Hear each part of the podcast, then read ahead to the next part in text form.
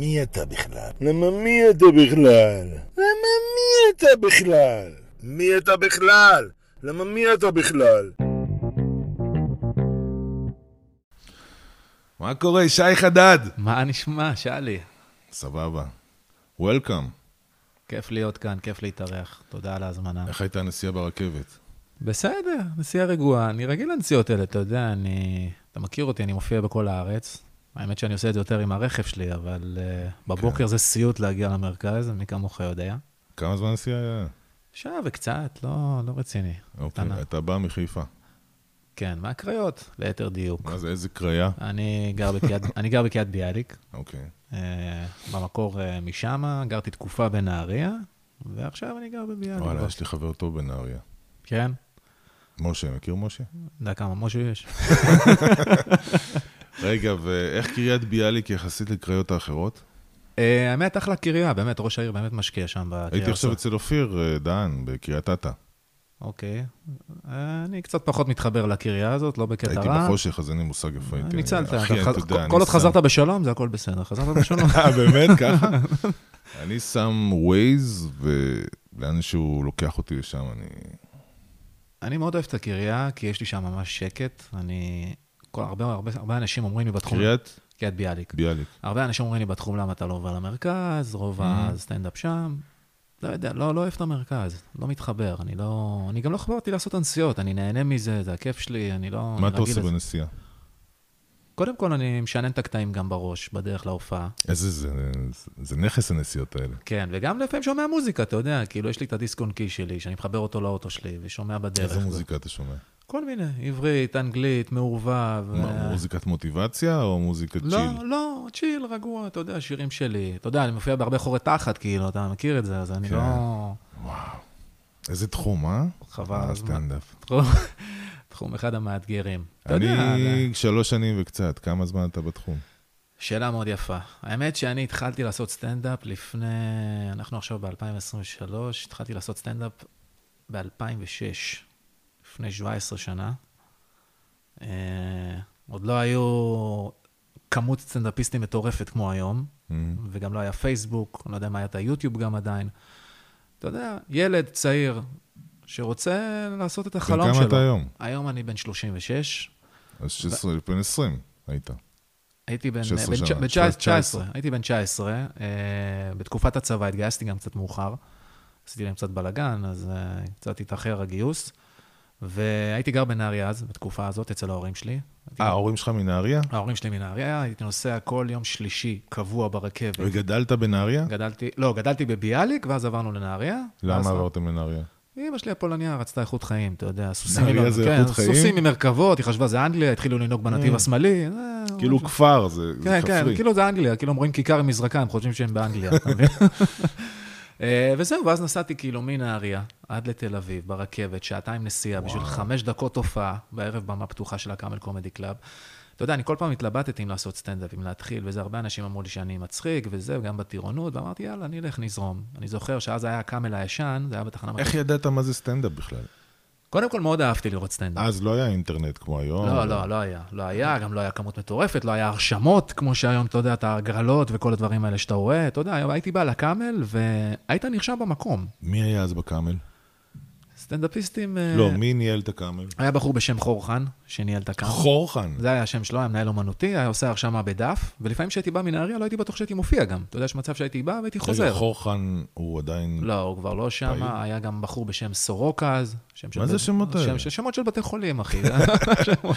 אה, וזהו, ואז באנו לשם, היה את השלוש אולמות שם, האולם. היו המופיעים אז שהיו...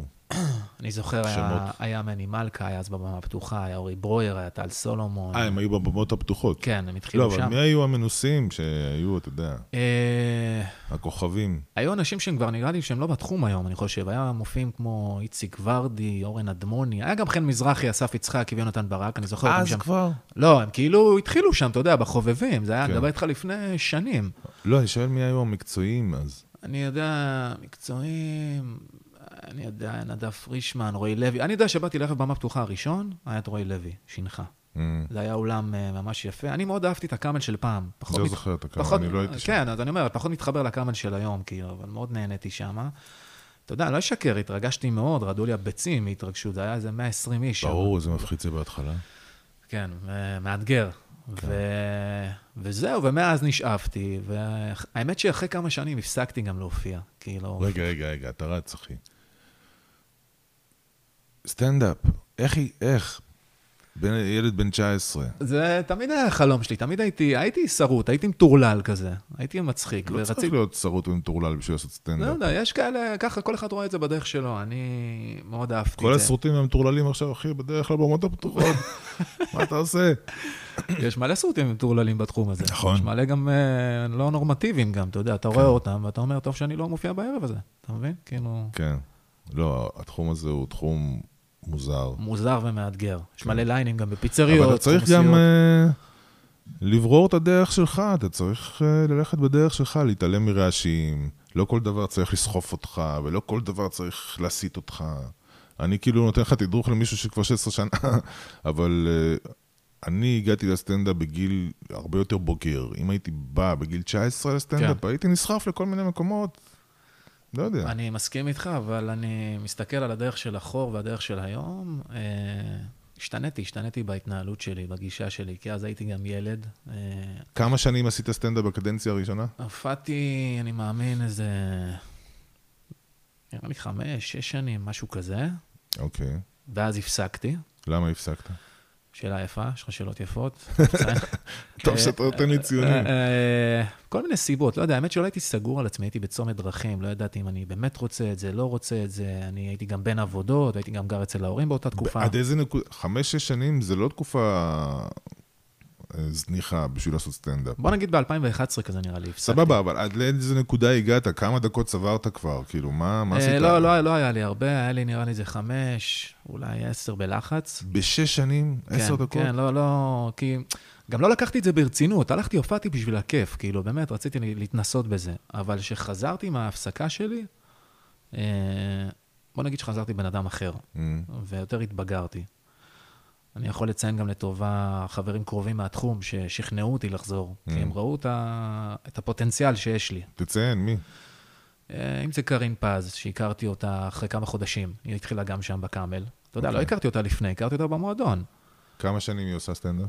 קרין עושה כבר 13 שנה סטנדאפ, ואני אז יכול... היא התחילה אחריך. התחילה אחריי, כמה חודשים אחריי, ואני יכול להגיד לך, לא בקטע בגלל שאנחנו חברים, כאילו, אני אומר את האמת, היא באמת כישרון מבוזבז. אחת הנשים המצחיקות ביותר, ואני הופעתי... ראיתי אותה, היא טובה. היא מעולה, ואני הופעתי איתה במלא מקומות קשים, ותמיד כשראיתי אותה, כאילו, כל הזמן הסתכלתי מהצד ורציתי ללמוד.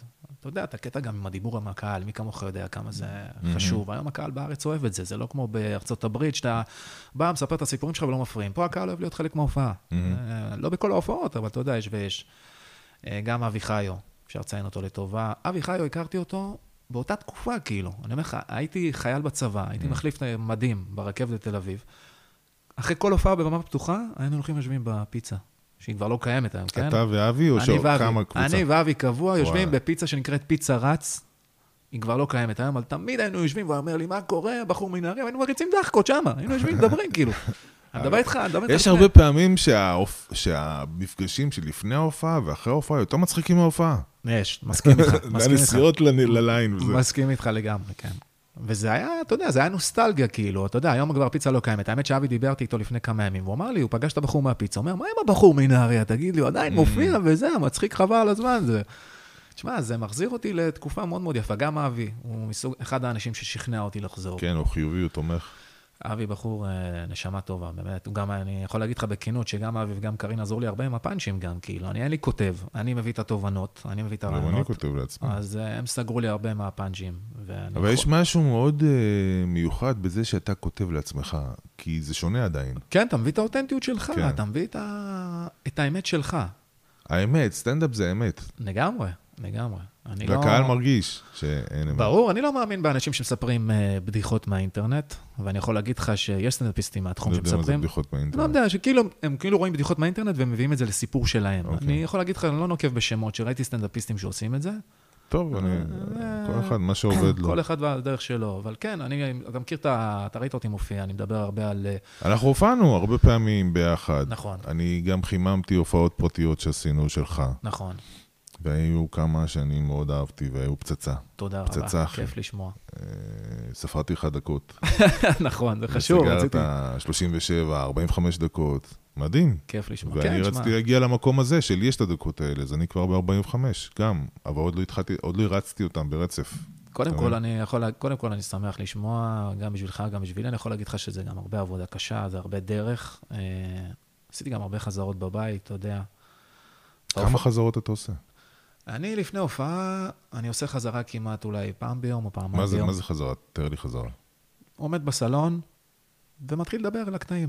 לבד, לקיר. לבד, לבד, מדבר לקיר, אני לא סופר אפילו את הזמן. אתה עובד טכנית על על העמידה שלך, על איך שאתה נראה, או שאתה עובד רק על הטקסט? רק על הטקסטים, אתה יודע, יש לי תבניות בראש, מנושא לנושא. אתה יצא לך לראות אותי גם, לפעמים אני יוצא גם לדבר קצת עם קהל. זה פסיכי, אה? זה פסיכי לגמרי, אנחנו שנינו כמו, עומד- אנחנו אנחנו גמורים בראש, אחי, אני לא יודע איפה אתה עושה חזרות, אתה עומד- אחי, אני לא... אתה, אתה רוצה לשמוע סיפורים? נו, מדבר, בכיף. שהייתי שחקן, הייתי הולך עם התלבושת של הדמות, אוקיי, של שהייתי משחק בהצגה או בסרט, מה שזה לא יהיה, אוקיי. לחוף הים. והייתי בדמות נכנס לאיזה פאב, או שהייתי הולך על, ה, על החוף של המים והייתי מדבר לעצמי. טקסטים, שעות, אני הולך... אתה גם. אתה יותר פסיכופת ממני. ברור. איפה תהיה? אני גם קשה לי ללמוד טקסטים. כן, זה לא פשוט, זה לא פשוט, זה קשה? זה קשה. במיוחד שאתה רוצה לבדוק חדשים, דיברנו כן. על זה לפני כמה ימים, שזה כן. לא... על לשנן ועל לשפצר. כן. אבל הרבה סטנדאפיסטים שפגשתי לאחרונה, כאילו, הם אמרו לי שבאמת השתפרתי אה, מהתקופה של פעם. אמרתי לך, התבגרתי, השתניתי. אחי, כולם משתפרים. כל מי שעושה דרך, אתמול ראיתי בחור, אני מסכים, אני מסכים. אתמול ראיתי סטנדאפיסט כן. שלא הרבה זמן הוא כבר, שנה וחצי, משהו כזה. ואמרתי לו, אחי, איך, איך השתברת? איזה התקדמות, איזה ביטחון על במה, איזה זרימה. אני, אני, אם כבר נפתחנו לנושא הזה, Mm. אני מסכים ולא מסכים, אני אגיד לך את דעתי, שוב, אתה לא חייב להסכים, אבל אתה יודע, מי שמאזין, הוא יזדהה עם מה שאני אומר, שכאילו, יש כאלה שיכולים להשתפר, ויש כאלה שיכולים גם לא להשתפר. אני אגיד לך מה אני חותר, כי אני חושב שסטנדאפ זה כמו מנגינה. אם אתה יודע לנגן את המנגינה, הקהל יאהב אותך וילך לך טוב. אתה לא תדע לנגן את המנגינה, לא ילך לך טוב. לא מסכים איתך. סבבה, אתה לא חייב להסכים. שוב, אני חושב שכאילו... לא, אני אגיד לך למה, אבל. נו. אני אנמק. כי יש כל מיני רמות של פחד, ויש כל מיני רמות של אה, מחסומים, ויש אנשים שלוקח להם יותר זמן להיפתח, יותר מזה להוציא את לא, המגננות, אתה אין, מבין? אין, אין בעיה לגבי הפחד וזה, אבל אתה יודע, אני שוב חושב שאי אפשר ללמוד את זה. זה סוג של מנגינה, זה סוג של מודעות. כל אחד לוקח את הזמן שלו, ואתה אי יודע, אפשר ללמוד את מה? את הסטנדאפ. איך, לא איך, מסכים איתך. סבבה, אין בעיה, הכל טוב. יש דברים טכניים של בסיס, מה זה setup, מה זה פאנץ', הדברים האלה אפשר ללמוד אותם. יש מנגנונים של בדיחה, חוק אבל השלוש. אני, אבל, אני יכול להגיד לך ש... מה שג'ודי קרטר מדברת בס- בספר שלה, הדברים האלה של ה act-out וה callback, אלה דברים שאם אתה מופיע ואתה, לפחות ברמת המודעות אתה מודע לזה שזה קיים, אז זה עוזר לך לגוון. אתה, אתה מסכים איתי שמודעות עצמית זו תכונה מאוד חשובה בסטנדאפ? בטח. מאוד חשוב. בטח. אני יכול להגיד לך שאני... יוצא לי לראות סטנדאפיסטים פה ושם, שוב, לא נוקב בשמות, שמופיעים כבר יחסית לא מעט זמן, ואתה יודע, לא הולך להם. עכשיו, אני יודע שאם אני לא היה הולך לי, אני אומר לך, אני אומר לך בכנות, אני מוותר, אני פורש, אני לא עושה את זה בכוח. זה או שיש או שאין. מתי זה נמדד? זה נמדד לאורך זמן. אחרי כמה זמן אתה רואה אם יש לך את זה או אין לך את זה. כמה זמן? לא יודע, מנסים שנה, שנתיים, שלוש, אתה רואה שאתה עדיין עומד במקום, וזה לא הולך וזה לא עובד, אתה מרמה פה את עצמך. אז מה גם את תגיד, עצמך וגם את מה הקהל. תגיד על זה? שאני מצטט כבר פעם שמינית, נראה לי, מישהו שציטט את שחר חסון, שאמר אוקיי. שחמש שנים. ואני... ולואי סי קיי אמר שלוקח 13 שנה לדעת אם אתה בכלל סטנדאפיסט. 13 שנה. 13 שנה, זה מה שהוא אמר. אוקיי. מי אני? אוקיי, לואי סי קיי אמר 13 שנה. אוקיי. אז מה עכשיו אתה תגיד למישהו ששנה, שנתיים, שלוש, לא עובד לך, אז תעזוב, מה? שוב, אתה רואה את זה גם בדרך, בהתקדמות, אתה רואה את זה גם לפי ה vibe של הקהל, לפי האנרגיות, איפה אתה מופיע, אתה יודע, כאילו, בסופו של דבר, אתה רוצה להתקדם קצת, אתה לא רוצה להיתקע במקום. חוץ מזה, זה חלומות של אנשים, אחי. מה, אנחנו עכשיו נקטע חלומות. לא, לא נקטע. מודעות, לא מודעות, זה לא קשור, לא עזוב. נקטע, הכל טוב, אני לא אומר להם לא להופיע, שיעשו מה שהם רוצים, בכיף, אתה יודע, אני אומר את הדעה שלי, כן. מהצד, אני לא אגיד לאנשים עכשיו מה ללכת, מה לעשות. אה, אתה ביקורתי כלפי עצמך? אני מאוד, אני יודע שאם נגיד סתם יש לי הופעה שהולך לי לא טוב, אני יודע שהולך לי לא טוב. אתה יודע, אני צריך לראות מה לשפר, מה לתקן. ביקורתי ברמה שזה... שאתה קוטל את עצמך, או שברמה של ביקורת בונה, של להשתפר ו... קודם כל, בביקורת גם להשתפר. אתה יודע, מה עשיתי לא בסדר, אולי הקטע הזה לא טוב, אולי לא הייתי צריך, אתה יודע, לרדת על אנשים. האמת שהיה לי לא מזמן הופעה אה, ברמת גן, הופעתי הופעה פרטית. אומר לך בכנות. הלכתי להופיע לפנסיונרים. אה, לקחתי את רותם זיו לחימום גם. והקהל שם, כמה שהם מבוגרים, אתה יודע, אתה מצפה שייתנו לך קצת כבוד. Mm. לא נתנו כבוד, אני אומר לך את האמת, כל ההופעה רק ירדתי עליהם. מה זה לא נתנו כבוד? לא כאילו, אתה יודע, זורקים, זורקים מילים תוך כדי, נכנסים לך בפאנצ'ים, מי כמוך יודע שזה מוציא מהריכוז. כן. רק ירדתי עליהם, רק קטעתי לא אותם. לא מי כמוני. לא, אני אומר, אתה בטח רואה, אתה יודע, אתה יוצא לך לראות כן. בסביבה וזה, ואני אומר לך, שי חדד של לא, פעם... לא, הייתה איזו הופעה זוועה בנס ציונה. עזוב נס ציונה, אני מדבר איתך עכשיו על רמת גן, שזה היה עוד, עוד יותר גרוע. 아, עכשיו, עוד יותר גרוע מזה לא יכול להיות. עכשיו, אני אומר, לך, תעזוב, אני החזקתי שם 35 דקות, אני רק קוטל אותם שם ויורד עליהם, והם צוחקים מזה, והם נהנים מזה, וכאילו, אתה יודע, רותם אומרת לי, כאילו, בואנה, תשמע, אני... בהלם איך הצלחת להחזיק מעמד. אני בעצמי לא האמנתי איך אני מחזיק מעמד, אבל אמרתי, כאילו, סליחה, למינה, אני שם עליהם זין כמו שהם שמים עליי, אתה מבין? Mm. אבל כשהם יצאו מההופעה, מה? באיזה תחושה? תראה, היו... ברחתם? לא, לא ברחתי. בוא נגיד שהיה ברגשות מעורבים. אתה יודע, חלק כנראה אהבו, חלק פחות. אבל אני נתתי להם את מה שהם רוצים. כמה כאלה יש כבר, אבל? לא הרבה, אבל אתה יודע, זה גם אחת מההופעות שאני לא נהנה. ו... אני הופעה שאני לא נהנה, אני... אני מרגיש את זה כבר באנרגיה לפני. אתה לא יכול לדעת, אבל לאן אתה מגיע. אתה לא יכול לדעת עד שאתה לא, עד שאתה עד לא שאתה לא שם. לא מגיע, עד שאתה כן. לא בפלואו, אתה לא יודע כן. כאילו מה, מה קורה. למשל, הייתה לנו איזושהי הופעה באיזה בית, ואני גבוה. אז הרגשתי קלסטרופובי, אחי. הרגשתי כמו איזה קוף בכלוב. איפה זה היה? בפתח תקווה. אוקיי. שם. לא, הם היו אחלה. הקהל היה אחלה, והלך לך מצוין, אתה היית מעולה. ו... אבל אני... אה, שהופענו בפתח תקווה? כן, כן. 아, אוקיי. אבל אני הרגשתי כאילו, זה לא, זה לא חלל שאני יכול לעבוד בו, אני צריך תקרה גבוהה. אני, אני מבין אותך, אבל תקשיב, שלי, אלה מסוג ההופעות שבאמת אה, מחשלות. אתה יודע, אני הגעתי לרמה הזאת אחרי שהלכתי להופיע במלא מקומות קשים. אני זוכר שחזרתי גם במרץ 2018 בערך לבמות, אחרי ההפסקה שלי, וקארין כל הזמן אה, שכנעה אותי. סמס אה, לאמירם, לך תופיע בקומדי. מי זה אמירם? אמירם טובים כמובן. Mm. אה, תסמס לו וזה, ואתה יודע, ובאתי כאילו, הלכ, הלכתי בסוף, הוא נתן לי להופיע בסופי שבוע. Mm. באתי לשם להופיע. אחרי, זה היה נראה לי במאי, חודשיים mm. מהרגע שחזרתי. ואת האמת, לא הלך לי טוב. אומר לך את האמת, הופעתי שם איזה פעמיים שלוש, הוא אמר לי, תשמע, שי, זה לא מספיק טוב, זה לא במה פתוחה, לך תתאמן. ומאותה תקופה, אני לא אשכח את זה, הלכתי, הופעתי במקומות הכי קשים שיש. סגרתי לעצמי את ההופעות, אני וקארין, הלכנו mm. לבד. איך סוגרים הופעות? אני, סגרתי לעצמנו. כן, הבנתי. טלפונים. איך? מתקשר למקומות. איזה? איך אתה מתקשר למקומות? איפה הטלפון, איפה הספר טלפונים של המקומות? אני עשיתי, בתור אחד שעבד במכירות, ויש לו ניסיון לדבר עם אנשים, ואין לי פחד, ואני לא רואה בעיניים, אוקיי. אז אני התקשרתי לכל מיני... מכירות של מה עבדת?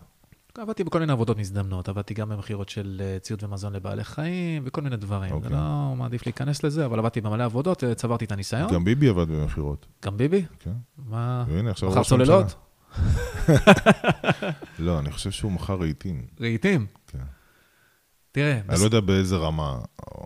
אבל כל הזמן יורדים עליו על זה שהוא היה סוכן מכירות של רהיטים. וואלה, באמת? לא ידעתי, כן. זה חידשת לי. בסדר, נו, מה, כל אחד התחיל איפשהו. אני אומר, בסופו של דבר, זה הכל תלוי באמת גם כמה אתה רעב להצליח. ואני חושב שההופעות האלה שסגרתי לי ולקארין, שבאתי איתה גם לחימום, לא הייתי נותן עשר דקות ויורד. Mm. היא אמרה לי שי, תעשה כמה שאתה יכול. כדי יותר להשתפשף. זה חשוב למתוח גבולות. ברור, ו... וההופעות האלה שיפרו אותי. ההופעות האלה חישלו אותי, ו... איך אתה יודע ששיפרו אותך? אני מרגיש, אני מרגיש עם הזמן. איך אתה מרגיש? אני מרגיש, כי אני רואה את ההתקדמות שלי. איך, רואה... איך אתה מרגיש אבל? איך מרגישים? קודם כל אני רואה את התגובות של הקהל. זהו, זה. המדד היחיד. את התגובות של הקהל. הקהל זה המדד היחיד, וזה מה שמגניב בסטנדאפ. שאם, אתה, שאם זה עובד לך, הקהל מראה לך שזה עובד. אבל תסכים איתי שיש גם קהלים שלא מתחברים להומור שלך, זה כאילו, אתה יודע, נכון. יש ויש, אבל... נכון. וזה גם קשור אליך, הרבה... בעיקרון, זה... אני, אני בדעה, כן. קודם כל, אני כבר מספיק ותיק כדי לחוות דעה. ותיק, ותיק... אה, בשביל לחוות דעה. כמה זה, כמה זמן זה ותיק? שלוש פלוס, שלוש שנים פלוס. אוקיי, אתה מקבל דרגה עוד מעט. עוד מעט דרגה מגיע לך. סמר. כן, נכון. ו- ואני הגעתי למסקנה שבדיחה שעובדת, עובדת. נכון. אבל היא, זאת... הבדיחה עצמה עובדת. אתה יכול להגיע ליום שאתה לא מגיש אותה נכון, אוקיי? אוקיי. אבל הבדיחה, אם היא, אם היא טובה, היא עובדת על כל קהל. הופעתי עם בדיחות... מסכים איתך. עם אותן בדיחות אצל חרדים, אצל צעירים, מבוגרים, קשישים, מגוון, מתנחלים, שמאלנים, ימנים, גבוהים, נמוכים. מסכים איתך, מסכים. איפה נכנס פה גם העניין של המודעות, גם עם ההופעות פרטיות? אתה יודע, אני למדתי הרבה דברים מקרין, שאמרה לי, למשל, סתם דוגמה, על הישיבה פרונטלית. לא להופיע סביב שולחנות. נכון. אה, עשינו פדיחה שם בנס ציונה, שנתנו להם לשבת בצד. אה, לא, בסדר, זה משפיע, אתה מבין? אבל מכל דבר אני כאילו לומד. הם היו על הבמה. מכל דבר אני לומד, אבל. מכל דבר לומדים. אז במופע אחר כך, אמרנו, לא יושבים. לא יושבים בצד. לא יושבים בצד. פתח תקווה זה היה כבר משהו שהוא כבר, אתה יודע, זה גבולי, אבל... בסדר, מכל דבר אני לומד, גם על הישיבה פרונטלית, גם עדיף לא לאכול לפני. כאילו, עדיף שיאכלו אחרי. Mm. נכון. האמת שלא מזמן הלכתי להופעה עם אבי חי. גם כמופיע עדיף לא לא- לא לא לאכול אני גם לפני. לא אוכל אף פעם. אף פעם אני לא אוכל לפני, אתה זוכר שבאנו כמו לבאר לעלות שבע. למשחק, בא שם, באנו- כדורסל. באנו- שבאנו לבאר שבע. כמה כן. שיגעו אותנו לאכול. נכון. לא אוכלים לפני. היה לנו כיף שם, הייתה הופעה כיפית שם. אז אה, כן, אני לא אוכל לפני, וגם לבדוק סאונד. אה, כל הדברים האלה חשובים, אתה יודע, אני מאוד אה, קפדן ובודק את זה. כי אחר כך זה מבאס אותך. הייתה לנו הופעה בירושלים, שאחרינו הייתה אמורה להופיע להקה. מה זה בירושלים? בירושלים. בירושלים זה בירת ישראל. כן, לא, של מי הייתה הופעה? זה אני יודע, של מי הייתה הופעה? לא, זה ליין, אה, לא משנה. ואחרינו הייתה אמורה להופיע להקה, אה, מוזיקה, והם כיוונו את הסאונד לפי הלהקה. אז זה משהו שאני ואז גם אה, דואג. הכל פתאום יצא לנו מתכתי. כן. אתה מבין? זה משהו שאני גם דואג. אה, זה מאוד חשוב הדברים האלה, לדאוג, בטח, כל-. כל הדברים האלה משפיעים לך על הופעה. בקיצור, אז מה שאני חוזר לעניין, שאמרתי כאילו, שהלכתי, עשיתי את הסיבוב הופעות הזה עם קארין, והופענו במלא מקומות בארץ. אחרי שנה סיימסתי שוב לאמירם טובים. אה, ואמרתי לו, תשמע, אני רוצה הזדמנות עכשיו, אני מרגיש שאני מוכן. איזה שנה זה? 18? היה בשנה 18 או 19 אחרי זה שחזרתי. קודם כל, גם בהזדמנות זאת אני רוצה להגיד לו באמת תודה ענקית על אה, הרבה במות שהוא נתן לי בסופ"שים שם, שזה לא מובן מאליו, Mm. ואני מאוד מעריך את זה. אני חושב שזה, הקומדי בר זה אחת הבמות הטובות בתחום. אני לא מכיר את עמירם. אני גם הסתמסתי איתו אז שהופעתי בקומדי בר, ולא, לא שתיים, שלוש הודעות. אבל לא, אני לא פגשתי אותו אף פעם, אז אני לא יודע. אני ראיתי קטעים שלו של סטנדאפ, אני אתן לו ציונים, אני לא, חושב שהוא טוב. עמירם הוא אחד הטובים היום בארץ. אה, אני גם מאוד... אה, אבל לא. לא ראיתי אותו אף פעם מופיע, בלייב, וגם לא פגשתי אותו אף פעם. הוא בן אדם... למה. חשוב לך להודות לו כל כך? כי אני מעריך את זה, תשמע, כי זה במה ש... כי, תחכה, היו פה עוד מופיעים אוקיי. שנתנו לו קרדיטים חיוביים. נו, אז אני, אני רוצה לפרגן, אם אפשר, מהלב, אתה יודע, זה לא מובן מאליו, אני לא שייך לקומדי בר, אני לא קשור אליהם. מה זה שייך? כאילו, לא, חשוב אני- להיות שייך? לא, אני לא כאילו נחשב אומן בית, כאילו, הכוונה, כי הרוב, מי שמופיע שם זה אומני בית, ואני לא אומן בית שם, אוקיי. ולהופיע שם בבמה הזאת זה במה לא פשוטה, זה במה לא קלה, אתה גם היית שם, כן, אתה בטח יודע כן. את זה. חוויה. ו- חוויה, ולא הייתי עובר את הבמה הזאת פעם, והיום אני יודע שאני עובר אותה. אתה מבין? הופעתי גם שם, הופעתי גם בגבעתיים. אה, וזה כיף. זו במה באמת נחשבת. בעיניי. אבל בסופו של דבר, במה פה, במה שם, מועדונים פה, זה שם, ליינים. בסופו של דבר, הבמה הכי חשובה זה אתה, אחי. זה ברור, אני מסכים אתה איתך. ברור. והדרך שלך. ברור, זהו. מסכים. מה מוביל אותך למופע מלא? אני טוחן את הדבר הזה ואני לא אעזוב את זה. הסיבה היחידה שסטנדאפיסט קיים, כן. זה בשביל לעשות מופע מלא. לא ליינים, לא מרתונים ולא כל הדברים האלה. מסכים איתך. אני חושב, תשמע, אתה יכול להיות שאתה תסכים איתי, ב... יכול להיות שלא תסכים איתי, יכול להיות שאתה תסכים איתי מה מה שאני זה אגיד. משנה? זה בסדר, אתה יודע, כל אחד אומר את הדעה שלו. אני חושב להגיע למופע מלא, זה לוקח הרבה הרבה זמן, אוקיי? זה הרבה דרך. אני כרגע, אני יודע להגיד על עצמי, נכון לעכשיו, שיש לי בסביבות 40-45. אני יודע כי ראיתי אותך. כן, ואין לי גם שעה עדיין, אומר לך את האמת. ואני עכשיו, כמה אתה רוצה? אני כמה אני רוצה, אני רוצה להגיע לשעה, אבל אני אגיד לך את האמת, מה אני רוצה. מה שאני באמת רוצה, זה לא להופיע כל החיים רק בהופעות פרטיות האלה. אני, יש לי שאיפה להגיע אה, לאולמות, להגיע למסך, להגיע לטלוויזיה. אני כבר ארבע שנים מנסה להגיע לטלוויזיה, בדרכים שלי. אני עושה את זה בשקט. מה זה להגיע לטלוויזיה? להגיע לתוכניות, לסדרות, להגיע. להשתתף כאילו? כן, שיראו את שי חדד במסך. לחשיפה? כן, לחשיפה. למה? כי את- כי אני יודע כי שבסוף- הטלוויזיה אני יודע- תביא לך בסוף את הקהל. הק- ברור, זה או הטלוויזיה או הרשת. אתה יודע, הרשת. מי כמוך יודע שכאילו היום בשביל להשיג עוקבים אז ברשת, אתה עושה ברשת, יש לך עבודה ברשת, יש לך את עכשיו, לה- המבזק. עכשיו- לאחרונה חזר, החזרתי את המבזק, האמת שגם לפני שבוע וקצת, תן כמה מיליון למבזק, מה זה? מבזק חרטשות, זה מבזק קומי, הומוריסטי, על דברים שקורים. אני כותב לבד. האמת שאמור לעלות עכשיו המהדורה השלישית. אוקיי. אני קצת עשיתי הפסקה עם זה. אין לי עורך, אני אומר את האמת, כאילו יש לי עורך קבוע שאני משלם לו. ו- וגם עכשיו אה, עשיתי... למה עשית את החרטשות? כי זה משהו שהייתי שולח לחברים קרובים. אני יודע שהיית שולח לי. הייתי שולח גם לך. היה מצחיק. זה היה מצחיק. ו... יש משהו ב... במעבר ל... מצחיק כדחקה לחברים, למעבר למשהו שאתה מתחייב אליו, שזה משתנה? זה משנה את זה? אתה כאילו מחויב פתאום? זה, זה לא, הופך זה, להיות... זה בן אדם אחר, זה דמות אחרת שאתה עושה את זה, זה משהו אחר לגמרי. כי אני, בוא ניקח כדוגמה את, את הפודקאסט הזה, גם התחלתי בתור. אמרתי, וואי, כיף לי לדבר עם אנשים. כן. אז אני אדבר עם חבר, ונקליט את זה, ואולי אנשים ישמעו, ופתאום זה הפך להיות, אנשים מתקשרים אליי, רוצים להתארח בפודקאסט. כן, כי זה מעניין אני- אותם, זה מעניין אותם, אנשים אני שומעים. פתאום מתעסק בעריכות, אתה אני לא טוב בדברים הטכניים האלה. אבל התחלתי לצאת עם הציוד גם מחוץ לבית, אז אני מקליט גם בחוץ, זה נייד. כן, אז אתה משתכלל, אני לומד דברים, אתה מבין? כן. מה שבאת, קודם כל זה יפה. זה יפה משנה שעשית- אותך. יפה שעשית את זה, אין לי ספק שזה שינה אותך גם. עכשיו, לגבי מה שאמרתי, כן, אני בסופו של דבר, אני, אני צריך את החשיפה הזאת, כי אם אני לא אשיג את החשיפה הזאת, אני יכול להישאר ככה להופיע שנים, להישאר אנונימי, ואני לא רוצה. אני רוצה להגיע... כן, אבל אתה לא רוצה להגיע לחשיפה אה, של הסטנדאפ שלך? קודם- למשל, לצלם את הסטנדאפ. ברור, לא. בשביל, הרי בשביל מה אני הולך, בשביל מה המטרה שלי להגיע לטלוויזיה? כדי שידעו שיש בחור בשם שי חדד שהוא עושה סטנדאפ. עכשיו למשל, סתם דוגמא, הקטע הסטנדאפ שהעליתי על אבא שלי. Mm. אוקיי, העליתי אותו לפני שבוע הקטעים וקצת. על אבא שלך קורים. קודם כל, תודה רבה. אבא שלי גם בכלל אחד האנשים המצחיקים, הוא מביא לי את הרעיונות. אז לא- לא נעשה קטעים הוא עליו. צריך להופיע. הוא מביא לי את הרעיונות, הוא מצחיק אותי, אז אה, אמרתי, אני אעשה את זה. וזה גם, אתה יודע, הקהל מזדהה. אני אומר לך את האמת, העליתי את הקטע הזה לפני איזה שבוע וקצת. תקשיב, הוא כבר קרוב ל-2,800-3,000 צפיות. כן. בלי ממומן, בלי כלום, Mm. אני לא מעכל, בלתי נתפס. אה, וזה אז יפה. איך- איך מוצאים את הקטעים האלה? רושמים שי חדד בגוגל? שי חדד סטנדאפ ביוטיוב, יש לי כבר איזה ארבע סרטונים, כבר אה, ארבע, חמש סרטונים. האמת שהשלוש האחרונים, שלושה האחרונים שהעליתי, זה היה ארבעה סרטונים או לא, ארבע יש- סרטונות? לא, לא, לא, יש שם איזה ארבע, חמש סרטונים שלי, אבל השלושה האחרונים שהעליתי, אתה בטח יצא לך לראות, זה על החשפנית בורקס ועכשיו על אבא שלי. לא, לא ראיתי.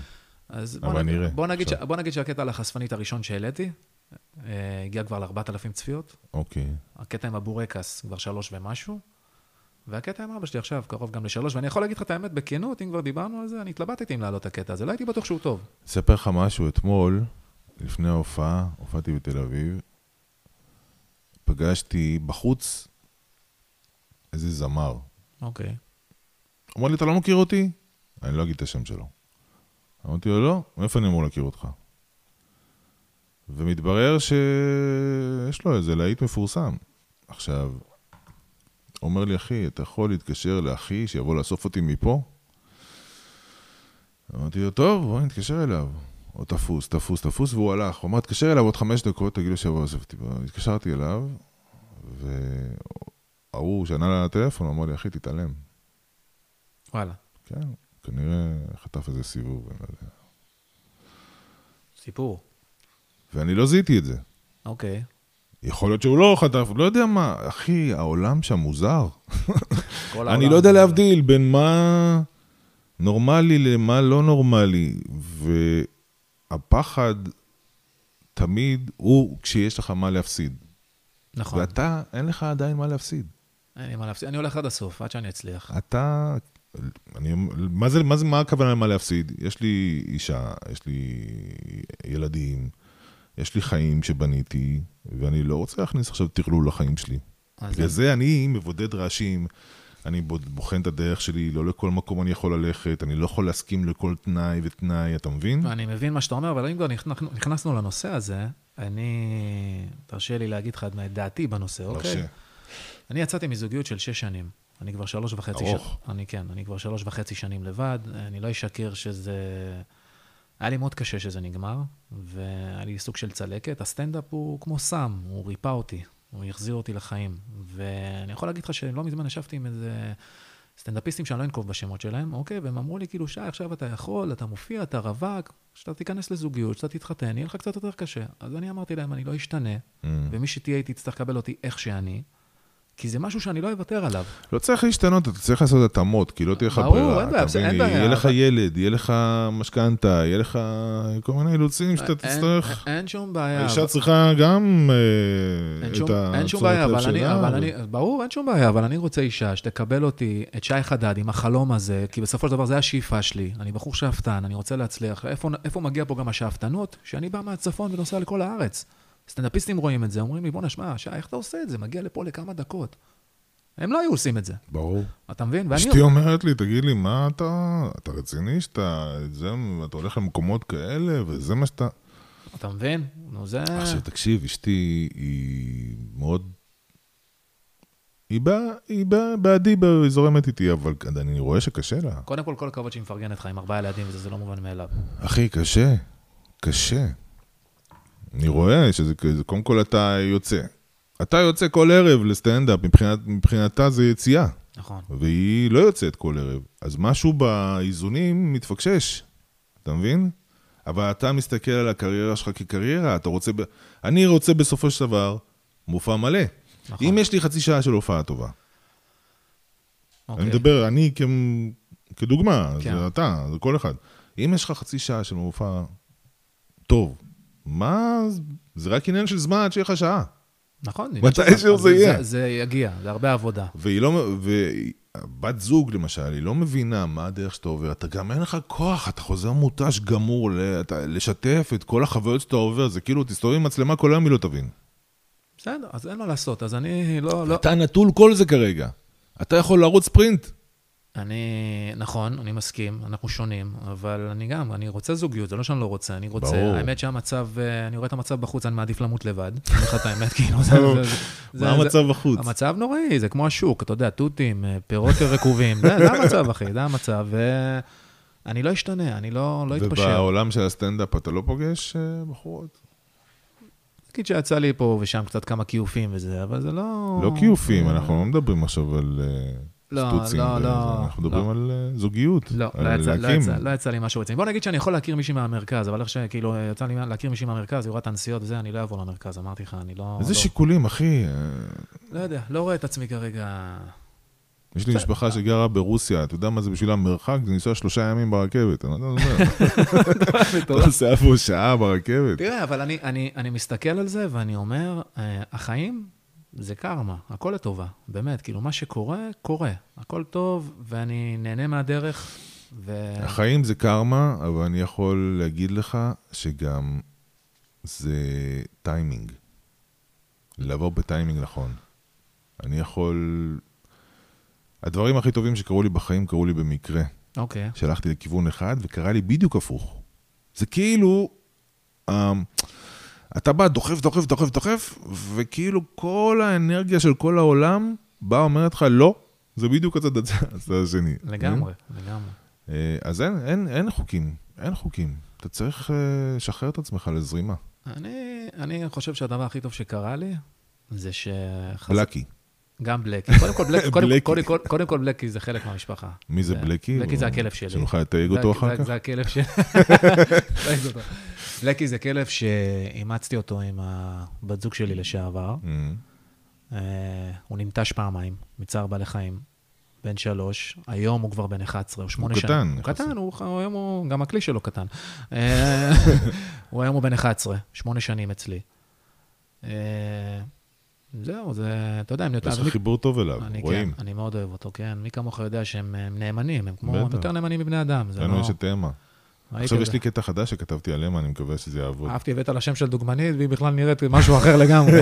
למה? אמה יפה. אמה יפה? לזן שלה היא מלטזית, והיא המלטזית הכי יפה שראיתי. האמת שזה יתרון למלטזים, עוברים במקומות צרים גם, אתה מבין? מה שהיתרון, כן, מה שהיתרון למלטזים זה קודם כל שאין להם פרווה.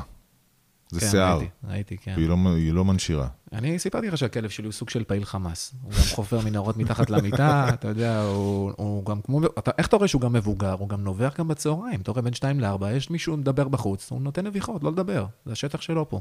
כן. ואם נגיד גם בקטע בטיולים, אתה רואה, הוא משתין רק על מכוניות יוקרתיות. אז הנה, יש לך חומרים על בלקי. מה זה חומר? ראית, אומר לך, טיילתי איתו רפי אה, אתונו. ראיתי אותך בחיפה, אני חושב עושה איזה קטע עליו. בחיפה? כן, שהופענו בחיפה. לא, לא, אז בחיפה לא עשיתי עליו, עשיתי קטעים אחרים על אז השכונה במקום וזה. אחר, לא יודע. יכול להיות, כן. או שבינינו צחקנו ואמרת לי. יכול להיות. לא, האמת שיש לי מלא חומרים על אה, בלקי שכתבתי. עליו. יאללה, כן. זה סוגר לך את השעה, אחי. אתה כבר עם השעה. כן, יש לך 45 דקות, תוסיף בלקי, והנה. בשביל זה הוא קיים. הוא בא לסגור לך את השעה. כן, אני רק חושב שאם נגיד חס וחלילה יקרה לו משהו, תשמע, כשאתה נקשר לחיה, זה ברור. זה מטורף. תוחלת החיים שלהם היא אחרת, אחי, ברור הוא שיקרה. עכשיו בן 77, אתה יודע, בגיל שלו. כן. הוא יכול לנסוע חינם בתחבורה ציבורית, זה לא... תאסוף פאנצ'ים. חבל על הזמן. אה, זהו, אז אה, כן, אני מאוד אוהב את את בלקי. וגם לגבי הקטע של הזוגיות, שמה שאמרתי לך, שאני, אם אני מוצא מישהי, אצטרך לקבל את שי חדד איכשהו. אם לא, אז לא. בקטע של הזוגיות, אני בדרך כלל אומר למי שמחפש זוגיות, בתור יועץ זוגיות, סתם, אה, שצריך הרבה פעמים לפנות מקום בחיים. אין לי בעיה לפנות, תקשיב. לא. אין לי בעיה לפנות. מה אתה מתרגש? לא, בא לי פה איזה פיוק פתאום. לפנות מקום כדי שזה יקרה. אתה מבין למה אני מתכוון? מה, זה מהסטנדאפ כאילו, מההופעות? לא, לא, לא, לא, לא. בחיים, במוכנות שלך. אוקיי. לפנות מקום. אה, נניח פעם, כש, כשהיינו צעירים יותר, קנינו דירת חמישה חדרים, והייתה לנו ילדה אחת. רבית אומרת לי, בשביל מה אנחנו צריכים את כל החדרים האלה? אז אני, אין בעיה, נו. שנה אחרי זה, נולדו לנו תאומים, ומילאנו את החדרים. אתה מבין? ארבע מה זה ילדים. לפנות מקום? הבנתי, כן. אתה עוד שלושה ילדים, יכול לחמם את אה, רשף לוי, או את אם אתה רוצה, לא? אני לא בתחרות איתם, אז לא. סתם, אני אנחנו צוחק. סיימנו. לא, כשאתה אומר לפנות, אין בעיה, סבבה, אני מקבל את זה. אבל אני אומר לך, אני רואה את הבחורות, אתה יודע, זה, אני אומר לך, כל התקופה שאני רווק, יצאתי אולי לשניים, שלושה דייטים. וכל הדייטים האלה יותר הזיות, אחד מהשני. תבין, אני אומר לך, יצאתי עם איזה מישהי אמיתי לגמרי, אחי, דייט אחד, היה כיף, היה נחמד, היה אחלה. יום למחרת היא רושמת לי אס.אם.אס אמיתי לגמרי, אני כבר שוקל לעשות לזה קטע בהופעה. אומרת, תשמע, אתה מקסים, אתה מתוק, אתה כיפי, אתה מצחיק, אתה משעשן, מדברת עליי כאילו אני כלב, אוקיי? כן, ואז מה היא רושמת לי? אבל תראה, זה לא המריא לי, לזוגיות, לא המריא לי. אוקיי. מה זה לא המריא לי? מה, דיילת? אחרי מה? כמה מפגשים? דייט אחד, אה, אוקיי. לא לא, המריא לי. קו- קודם כל קורה גם הפוך. אתה יכול גם לצאת עם מישהי ולהגיד שזה לא, אין חיבור. לא, אבל מה זה לא המריא לי? כאילו, רציתי לשלם לה אס.אם.אס חזרה, פעם הבאה אני אשדרג אותך בשקית הקאה, אני אביא לך בוטנים, אני אביא לך ביזנס. לא, אבל אתה לא. תבזבז עליה את הפאנצ'ים שלך. גם נכון. כאילו. אל תזמין אותה להופעות. אה, בסדר, עזוב, נו, הזיות. זה כמו שאיזה מישהי אומרת לי, אני לא עושה דייטים בערב, רק דייטים בצהריים. אמרתי לה, בוא ניפגש יום שישי בתחנת דלק ב-6 בבוקר. אז היא אומרת לי, מה זה קשור? אמרתי לה, ככה אני אקח עיתון וחלה, לפחות, מספיק, Mm, אתה מבין? אבל השעון מתקתק. אתה לא מרגיש? לא, השעון לא מלחיץ אותך? השעון? הביולוגי, כן. שלי? אני לא... למה, אני הולך ללדת אני? מה אני... לא משנה, אחי, גם הזרע יש לו... תאריך תפוגה. אני, אין בעיה, אני... אני שזה יגיע... אין בעיה. תקשיב, יש אנשים, יש זוגות, נו, שעשר שנים מנסים להביא ילדים, לא מצליחים, אחי. בסדר, הכל טוב. גם אם אני אביא אתה ילדים... רוצה ילדים? אני רוצה, נראה לך שאני אביא ארבע כמוך, אחי? אתה נראה לך שאני תכננתי להביא ארבעה? אבל הנה, אתה עם ארבע, מה תעשה איתם? קודם כל, יש לי ילדים מדהימים, אה, שיהיו בריאים. וזה הדבר... הם בריאים. וזה הדבר הכי מדהים שעשיתי לא, בחיים שלי. ברור, אני רוצה להביא, אני רוצה משפחה, שלא תבין לא נכון, אבל... זה לוקח זמן. וכמה שלא יספרו לך, כשאתה תחווה את זה בעצמך, תשמע, זה גם עוד חומרים להופעה, זה לא... עזוב חומרים, אחי. אני מדבר איתך שזה ילד שלך, אתה פתאום, כל הפרספקטיבה שלך על החיים משתנה. ברור, אני מאמין לך. אתה קודם לא- כל הופך להיות בן אדם. אתה מתחבר לא- לאנושיות שלך, לחייתיות שיש באדם, אוקיי. אתה מבין? לעשות ילדים. אני רוצה את זה, אבל אתה יודע, אם זה צריך לקרות, זה יקרה. כן. לא יקרה, לא יקרה. נו, אתה יודע. כמו מה שאמרנו, כמו שאתה רודף אחרי משהו ואז הוא בורח לך. כמו שאחד הדברים החשובים, אתה אומר משפחה וזה, אחד הדברים החשובים שלי באמת, זה להצליח בסטנדאפ. אני אומר לך את האמת, זה החלום שלי, אני הולך על זה עד הסוף. הלכתי להופעות הכי קשות שיש. אני מנסה גם בטלוויזיה, כמו שאמרתי לך, אני עושה את זה בשקט. ואני מאמין שעם עבודה קשה, ואני אומר לך את האמת, בטלוויזיה קיבלתי הרבה לא. אני לא מתבייש להגיד, קיבלתי הרבה לא, אבל אני אומר לעצמי תמיד בראש, אתה רוצה לתת רשימה, מי קיבלת לו? אה, הייתי בערוצים מובילים. וכמה לא אני קיבלתי כשחקן? בסדר, זה ברור. לא, זה חלק אבל- מהדרך. אבל, אבל בסוף מגיע כן. אתה מבין? נכון. זה יש לי חבר טוב. יש לי חברה שאומרת שלא סופרים את הלואים. נכון, איזה משפט בסדר. יפה. זה משפט יפה, אז אני יכול להגיד לך שיש לי חבר טוב שקוראים לו עמרי, שהוא חבר שלי כמו אח, לבן שלי הקטן קוראים עמרי. אחלה שם. ועמרי, שהוא גם גרם לי לחזור ל... שהוא גם גרם לי לחזור לבמות, אז uh, הוא אמר לי, שי, עכשיו שאתה חוזר, יהיה לך עוד הרבה לא, אבל בסוף הקן הזה יגיע. תתרחק טיפה, זהו. בסוף, בסוף הקן הזה יגיע. כן. Uh, וזהו, אני מאמין שעבודה קשה, התמדה ואמונה, אני אגיע כן, לאן שאני רוצה. להגיע, כי אני לא רוצה להישאר, אני אומר לך את האמת, אני לא רוצה להישאר כל הזמן בליינים ובהופעות פרטיות. אני רוצה להגיע למצב שיש לי שם, זה מה שאני רוצה, זה השאיפה שלי. לשם אני שואף, אתה מבין? כאילו, אני, אני כבר רואה את הרמת השתפרות שלי. אני רואה את הקטעים, אני רואה את ה... בוא'נה, אני אומר לך, אנשים שלחו לי בקשות חברות מהקטע אז מה. אתה רוצה בסוף? לאן אתה רוצה להגיע? להגיע לאולמות כן, ולהגיע לטלוויזיה, שאנשים ידעו מי זה שי חדד, אוקיי. ואני מאמין שעם עבודה קשה, אני בסוף אשיג את המטרה הזאת. יש הרבה עכשיו שיצאו עם מופעים אה, מלאים. הרבה. יש מלא. סטנדאפיסטים, היום יש מלא, מה זה, יש איזה 300 סטנדאפיסטים. וכל אחד עושה מופע מלא. כולם יש להם מופע מלא היום. בסדר, כל אחד בדרך שלו, הכל טוב, אני לא... כל אחד יש לו את הייחודיות שלו, את הסגנון שלו, את הדרך ואתה שלו. לא, זה לא מלחיץ אותך שיש הרבה, ושיש מופעים מלאים, וש... לא, לא מלחיץ אותי. תראה, אני עברתי תקופה אה, לא פשוטה, אני גם לא... כאילו זה ש- גם התמודדות פסיכולוגית בתחום, נכון, נכון. עם עצמך. זה כמו ספורטאי. אני, אני יכול להגיד לך שגם, אה, לא סיפרתי לך את זה, שגם אה, ברגע שהגיעה הפרידה מהזוגיות, הייתי גם בנתק עם ההורים שלי, לא דיברתי איתם חצי שנה. למה? כי היה, היה לנו ריב, אה, שזה גם שקשור לזוגיות, אני מעדיף לא להיכנס לזה, וגם על הסטנדאפ, שהם כאילו לא רצו שאני אופיע. למה? כי הם לא, הם ראו אותך מופיע? הם לא ראו אותי מעולם. אף פעם. רק בסרטונים עכשיו לאחרונה, והם אמרו שכאילו זה לא עבודה רצינית. Mm. ואני יכול להעיד על עצמי עכשיו. זה אתה- נכון, ששנים זה לא עבודה רצינית. בסדר, עד שבסופו של דבר אתה... אבל- אז, אז, בשביל זה, פורץ. אז בשביל זה עובדים קשה. עובדים קשה, אין, אין חיים ורודים, אתה יודע, אין הכל קל. יש כאלה, אחי, שעובדים כל החיים ולא מצליחים. בסדר, אין בעיה, אבל... להגיע לכלום. אבל זה הכל תלוי איך אתה לוקח את זה, ואני יכול להגיד לך שאני הגעתי למצב שרוב ההופעות אני מתפרנס היום. Mm. אני אמנם לא שם גדול, אבל אני מודה על כל שקל שאני מכניס, Mm. וזה לא מובן מאליו. ועשיתי ויתור מאוד גדול בחיים שלי, שעכשיו אני עובד חצי משרה Mm. במכירות, ומשלב את זה עם ההופעות, אבל בסופו של דבר, המטרה שלי זה להצליח בסטנדאפ. ואני מאמין שאני אגיע מה לזה. זה להצליח בסטנדאפ? אולמות? אולמות, כמו שאמרתי. ולהתפרנס מזה? אולמות ולהתפרנס ולעסוק רק בזה. וזה זה או שהטלוויזיה, או שהרשת עם העוקבים. כמה אני- פעמים בשבוע אתה מופיע? זה משתנה. אני... וכשתצליח, כמה פעמים אני- בשבוע אני- להופיע זה קודם כל, להצליח? השאיפה שלי בסופו של דבר שאני אצליח זה להופיע כמה שיותר. כמה זה, כל יום? ארבע, כמעט כל יום, אולי ארבע, חמש פעמים בשבוע. זה כמו שכל הגדולים, אתה יודע. כן. עכשיו אני מופיע לפעמים פעמיים, לפעמים שלוש, לפעמים יש לי פעם אחת, אבל לפעמים גם אין לי הופעות, גם לא תמיד יש לי הופעות בתשלום. כשאין לי הופעות בתשלום, אז אני, אתה יודע, זה כמו חדר כושר, אני רוצה לשמור על הכושר. Mm. אני בורר ליינים, אני לא הולך לכל ליין. ויאמר לזכותי שעכשיו אני לא צריך להופיע בכל במה. אתה מבין? כמו למשל סטנדאפ מה-Camel Comedy Club, היום זה השתנה, אוקיי? היום זה אתה צריך להביא ארבעה אנשים. כן. אתה יודע את זה. אני אין לי ארבעה אנשים להביא להם. אני לא הולך לקאמל. אז אני, אין לי ארבעה אנשים להביא להם. הופעתי פעם אחת שם, כדי לנסות להיכנס אולי, להשתחל לסופי שבוע. לא, Mm. לא ממש הצלחתי, אבל בסדר. אז הכל טוב. אז אני מופיע איפה אני שאני... התחלתי מהקאמל, אצל אריק זילברמן, אוקיי. אבל uh, בגלל ההתניה הזאת, אני לא הולך למקום שהוא מתנה.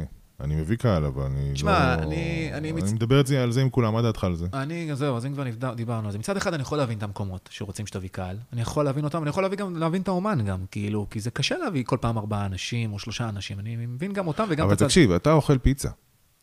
אתה לא חייב לאכול בכל הפיצריות.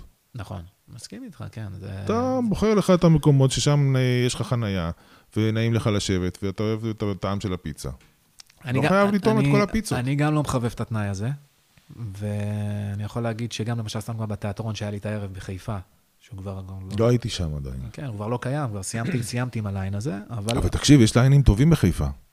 יש עכשיו, כן, יש את ה... ההוא שהיינו אצל יעל, שם מאוד נהניתי, היה לי ממש כיף. יעל ב- בן משה, ב- אה, נו, איך קוראים לזה שם? רוזנס, לא, יעל רוזנס. יעל רוז- רוזנס, כן, רוזנס. רוזנס, רוזנס. יעל רוזנס בן משה. הליין שלה היה פצצה. אה, אנחנו מה נהנינו זה שם. נהנינו? אני גם נהניתי שם, כן. היה כיף שם. ואמרתי לה, איך שנהניתי, ואתה מכיר את המודעות שלי, שאם אני נהנה, אני רוצה לחזור. אם אני לא כן. נהנה, אני לא חוזר. גם שם, שאין שם דלת וקפוא, איך קראו לה? בון ג'ון בון? וינטג'. שם בון אני- בון. שם אני עוד לא הופעתי. אבל היה שם נחמד. הסאונד שם. טוב, הקהל טוב. אני מאמין שאני אופיע שם בהמשך. מה שאהבתי אצל יעל, שגם יש את הסורגים מאחורה, כאילו אומרים אותך... אצל? אצל יעל, שיש את אוקיי. הסורגים מאחורה, שהם כאילו אומרים אותך בכלא, נכון? את הסורגים שם בכניסה, ראית את הסורגים? כן. לא, אבל זה אחלה מקום. אבל מאוד נהניתי. אמרתי לה כבר שתיקח אותי לערב. הבא, אני אשמח לבוא בהמשך. בדקתי חומרים, עליתי עם מחברת גם. בכלל, הקהל של מחוץ לתל אביב הוא שונה. כל קהל זה אחרת, אתה הוא יודע. יותר... לא, אבל הוא- אני מרגיש למשל שאני הולך לחיפה, לירושלים, לבאר שבע, הייתי בשער העמקים. תקשיב, זה קהל אחר, קהל הרבה יותר חם ומפרגן. כל קהל זה אחרת. אתה צריך לדעת איך לפצח כל קהל. ברגע שאתה מפצח כל קהל, אני לא מפצח. קהלים, תשמע, אחי. אתה יודע, אבל יש קהלים שלא יתחברו אליך, אתה מסכים איתי? יש לא. כאלה. בסדר, זה הדעה שלך. לא, אני, אני אומר שוב, אם אתה בא מוכן, למשל במופע בפתח תקווה אני לא באתי מוכן, אוקיי? בנס ציונה שלא נדבר על זה, עזוב, זה שם היה בעיה אחרת. אוקיי. אבל בבאר שבע היה פצצה. למה לא באת מוכן לשם? מה קרה איפה? בפתח תקווה? לא יודע, לא יודע. זה משהו שהתחיל עוד באוטו. הרגשתי שאני לא, אני לא שם. זה- ושנכנסנו, אבל זה- ראייה לא נכונה. אני יודע, ושנכנסנו, משהו בחלל הרגיש לי צפוף, הרגשתי שאני מפעיל אה, יום, הול- יום, יום הולדת, אני לא באתי לעשות סטנדאפ, אתה מבין? וזה מפריע לי, אני עדיין לא שם, אני לא במקום הזה. בסדר, אבל עדיין, שאלי, תרשה לי לתקן אותך, שאתה אומר מוכן, לא מוכן. גם אם תגיע מוכן, ותיתן את הכי חזקים שלך, יש קהל שלא יתחבר אליך. לא מסכים איתך. בס... אין בעיה, הכל טוב, אתה יודע, יש קהל, אם אבל יש אתה, קהל... אם אתה בא בשיא הכושר, אתה תקלע בכל מגרש. אבל יש קהלים שלא יתחברו אליך, יש קהלים שגם לא מתחברים אליי. אני לא מתבייש להגיד, אני אומר לך את האמת, הלכתי להופעות, והיה קהלים שפחות, אתה יודע, חצי כוח כזה. אני חושב שצריך לשנות את החשיבה. אני חושב שאם החומרים שלך טובים, החומרים ואתה שלי... בא מוכן, אין קהל שאתה לא יכול. החומרים שלי, טוב, החומרים שלי טובים, אבל שוב, אני אומר לך שיש סוגי קהלים שלא מתחברים לכל חומר. מה, אני לא מאמין שכל סטנדאפיסט הולך לו חלק בהופעה. זה שקר בעיניי. לא מאמין לזה, אומר לך בכנות. אין דבר כזה שכל מה סטנדאפיסט... אם אה, יש נושאים שאתה לא מדבר עליהם? אני לא, אין לי הומור שחור. אין לי, אני לא מדבר על זה, אני לא מדבר על מחלות. אה, אני חושב שגם הסטנדאפ שלי הוא לא גס. הסטנדאפ שלי הוא מתוחכם. למה הוא לא גס? כי אני לא אומר זין או כוס בהופעות. המילה, סתם. המילה היחידה שאני אומר בהופעות זה בולבול. יש אנשים שחושבים שזה גס, אני לא חושב שזה גס. אז זו המילה היחידה שאני אומר בהופעות. ושוב, אני לא יורד נמוך, אני לא יורד על הקהל, חוץ מההופעה הזו ברמת גן שהם עצבנו אותי, אז הייתי חייב. אה, וזהו, ואני גם מאלתר לפעמים בקטנות, לא יותר מדי. פוליטיקה אתה מדבר? לא מדבר. אז הנה, גם זה לא. מה, לא מעניין אותי. אז אתמול עשיתי איזה שורה, ניסיתי איזו שורה קטנה על פוליטיקה. אמרתי, מה עם הפיגועים האלה? כן. מה אתה צוחק? חכה, עוד לא אמרתי כלום. אוקיי. אמרתי, מה עם הפיגועים האלה? אוקיי. עכשיו, שיש פיגועים ו... אז אמרתי, בן גביר יסדר. לאשתו יש אקדח. והיא מתאמנת כל יום. מצחיק. אין, המצב הזה לא... לא רואה שזה ישתנה, אני כבר לא... אבל אני, נניח, אם אני אומר דבר כזה, אתה צריך לפחד שיש מישהו שלא, שאוהב את בן גביר בקהל, ואתה לא צריך להגיד, או כן צריך להגיד, או אוהב את ביבי, לא אוהב את ביבי, צריך להתעסק בדברים האלה, או פשוט להגיד, אם זה מצחיק, אז פשוט להגיד. אם זה מצחיק, פשוט להגיד, אבל שוב, אתה יודע, יש קהלים שגם לא יתחברו לדברים האלה. אני אומר לך, שוב, כמו שאני חוזר לאותה נקודה, יש קהל שיתחבר לנושאים האלה, יש קהל שלא יתחבר לנושאים האלה. ואם כבר נפתחנו על הנושא הזה, אני רוצה להגיד איזה משהו, נגיד, סתם כבר בהופעות פרטיות שהייתי הולך, אוקיי? היו לקוחות שהיו אומרים לי, אמיתי לגמרי, אל תעשה את הקטע הזה, ואל תעשה את הקטע הזה. אני לא אוהב שמתערבים לי. מה, גסויות כאילו לא כאילו, לעשות? כן, למשל, עשינו מהקטעים עם הבולבול וזה, כאילו, למשל, אוקיי, עכשיו, זה האומנות שלי, אני לא אשנה את האומנות, אז אני מעדיף לא לקחת את ההופעות האלה יותר. זה עוד משהו מעניין של המודעות, Mm. שלקחתי על עצמי להמשך המסע. שאני לא, לא לוקח הופעה בכל מחיר, אתה מבין? לא בכוח, לא רוצה, אוקיי. לא מוכן. מה, מה בסופו של דבר, אה, אה, אתה חושב שהמטרה של הסטנדאפ שלך? למה אתה עושה סטנדאפ בעצם? קודם כל, חוץ מהתחושה האישית, הרגשית. אני אה, עושה סטנדאפ כי זה כמו סוג של סם בשבילי, וזה חלק ממני. ואני תמיד... אבל אתה בא להגיד משהו? אני בא להגיד, אני בא לה... קודם כל, אני בא להצחיק את הקהל. בא להעביר מסר, וזה להצחיק את המטרה זה להצחיק? המטרה זה להצחיק, כן.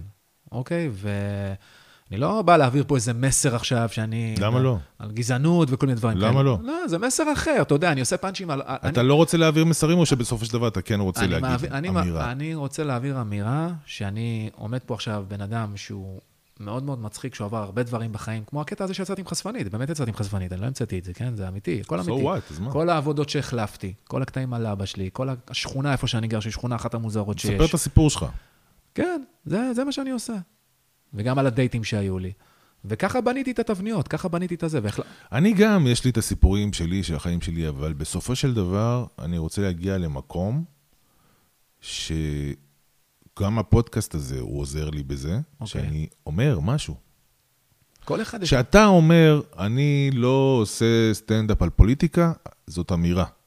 נכון, אני מסכים איתך. כשאתה אומר, אני לא הולך לקאמל, בגלל שרוצים שאני אביא שם אה, מוזמנים, או אורחים, או קהל, זאת אמירה. זה לא רק אבל הקאמל, אה, שאלי, זה עוד מקומות שאני לא הולך אליהם. יש מלא ליינים ש... ש- ש- שדורשים להביא קהל. לא רק דורשים, אה, אני לא רוצה להעליב או משהו, כן? אבל אני חושב שהם לא מתאימים לסטנדאפ, Mm. מבחינת התנאים. מאוד מאוד חשוב לי התנאים, בת- בתור אחד שכבר השתנה עם הבגרות טוב, והמודעות שלו. בקאמל יש תנאים, זה לא... בקאמל סבבה, כן, בקאמל זה מועדון סטנדאפ, מן הסתם, אבל אני מדבר על ליינים של אחרים שעושים, שאני כאילו... לא, אז מה שאני אומר, שההתנהגות שלך היא אמירה. אתה מבין? נכון. כל דבר... מי נכון. אמר? אריסטו אמר שהכל פוליטי. נכון, אוקיי, הכל פוליטי. הכל טקסט. נכון. אז כל דבר שאתה עושה, זה אמירה. כמו למשל... אי אמירה זאת אמירה. נכון, כמו למשל, סתם דוגמא, שאני גם כשחזרתי לבמות, עליתי גם לשיחה אצל אלון גל, ברדיו. אוקיי. התחלתי לדבר איתו על, ה... על זה שאני חוזר עכשיו לבמות, וזה, אה, אתה יודע, גם ירדו לי גם דמעות סוף השיחה, גם כי אתה יודע, באותה תקופה הייתי גם בנתק עם ההורים שלי, לא דיברתי איתם אה, חצי שנה, שזה הרבה זמן, נתק מוחלט. Mhm. אה, וזהו, ואז אמרתי, כאילו, אני חוזר עכשיו לסטנדאפ אה, בכל אתה הכוח. יודע והוא שאנחנו הולכים לתייג את אלון גל עכשיו. יאללה, ברגע תתייג, שהזכרת אותו, זהו, הוא. תויג. תתייג אותו, והוא גם אמר לי, החיים זה משמעות. אם יש לך משמעות, אתה חי. אם אין לך משמעות, אתה מת לאט. וזה זה ככה אני לוקח את זה, אתה מבין? זה המשמעות. כן, ואני רוצה לעשות את זה, ובוא נגיד שאם לא היה לי עכשיו את הסטנדאפ, ונגיד עכשיו לא הייתי מרגיש שאני לא טוב, אני אומר לך את האמת, הייתי הולך לעבוד באיזה עבודה במכירות. אני בשבילי, זה הצ'אנס האחרון. אוקיי. זאת אומרת, זאת, זאת התחנה האחרונה. אם אני לא עולה עכשיו על הרכבת, אוקיי. זהו. מה זאת אומרת, כבר- אתה לא עולה? תשמע, קודם כל לסטנדאפ אני הגעתי במקרה. אני שנים פחדתי מסטנדאפ. ו... ומה גרם לך עכשיו לבוא ולהופיע? כאילו, מה... עכשיו כאילו אני המראיין, אני כאילו. אני המראיין עכשיו. כאילו. אין בעיה, אנחנו מדברים. אני אספר לך. הלכנו, אני וערבית, ערבית אמרה לי, אשתי אמרה לי, הרבה זמן לא ראינו סטנדאפ. אף פעם לא ראינו סטנדאפ. בוא נלך לראות סטנדאפ, בא לי לצחוק קצת. כן. מאז אני עושה סטנדאפ, אחי. מאז מאותה הופעה? של מי זה היה? הלכתי, הלכנו לשחר חסון, הלכנו לטל פרידמן, והלכנו לרשף לוי, אבל לא ראינו את ההופעה בגלל שהמטפלת של הבן שלי, הבייביסיטר, התקשרה שהוא בוכה, הוא היה אז תינוק. וואלה. אז יצאנו ממש, היינו כבר ישובים במרתה, אני סוגר עכשיו, לא במרתה, באולם הגדול של בית ציוני אמריקה. ואחרי השלוש פעמים האלה אמרתי לערבית, וואלה, בא לי. בא לי לעשות, בא לי. אני מפחד, אבל בא לי. עכשיו, הייתה לי, יש לי חברה שעשתה לפני הרבה שנים אוקיי. סטנדאפ. אה, אופירה רחמים, היום היא לא עושה סטנדאפ, אבל היא הייתה שמעתי עליה, מצוינת. כן. היא התחילה אז בזמנו עם בני ברוכים אה, לעשות סטנדאפ, ו... לא משנה. ואני זוכר שלפני 20 שנה אמרתי לה, אם אני אעשה סטנדאפ, אני אתחיל ככה. והיום זה השורת פתיחה שלי בסטנדאפ. אחרי 20 שנה. 25 שנה כבר עברו.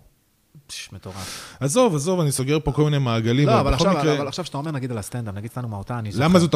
למה זו תחנה אחרונה? אני אגיד לך. כי אני בן 49, אוטוטו בן 50. אוקיי. הגיל הוא מלחיץ אותי. כי אומרים, "אה, 13 שנה, אחי, בעוד 13 שנה אני בן אה, 63. מטורף. מה? מה אני אתחיל בגיל 60 לעשות סטנדאפ? ולכן זאת... עכשיו, אני קרוב למופע המלא שלי, אני אוטוטו בן 50. לא נורא. בגיל 50, 51, 52, 53, לעשות מופע מלא, אחלה, ולרוץ לרוץ איתו איזה 10 שנים, אחלה, ואני עליתי על התחנה האחרונה, אתה מבין? אז אתה אומר, מופע מלא זה 45 דקות, שעה? כמה זמן? שעה ורבע. כבר. מה זה שעה ורבע? פרטיות, אולמות? מה? לא, אולמות, שעה, שעה ורבע. אתה הולך לקחת אולמות, כאילו. כן. אין לי שעה ורבע. יש לי אה. 45 דקות. אתה מנסה רוצה להגיע לשעה ורבע. אני צריך עוד, שעה, עוד חצי שעה. ואז מה שאריק זילברמן בפרק שלו אמר, שאתה יכול לקחת, אם יש לך 45 דקות זה כבר מספיק, אוקיי. לוועדי עובדים, אוקיי.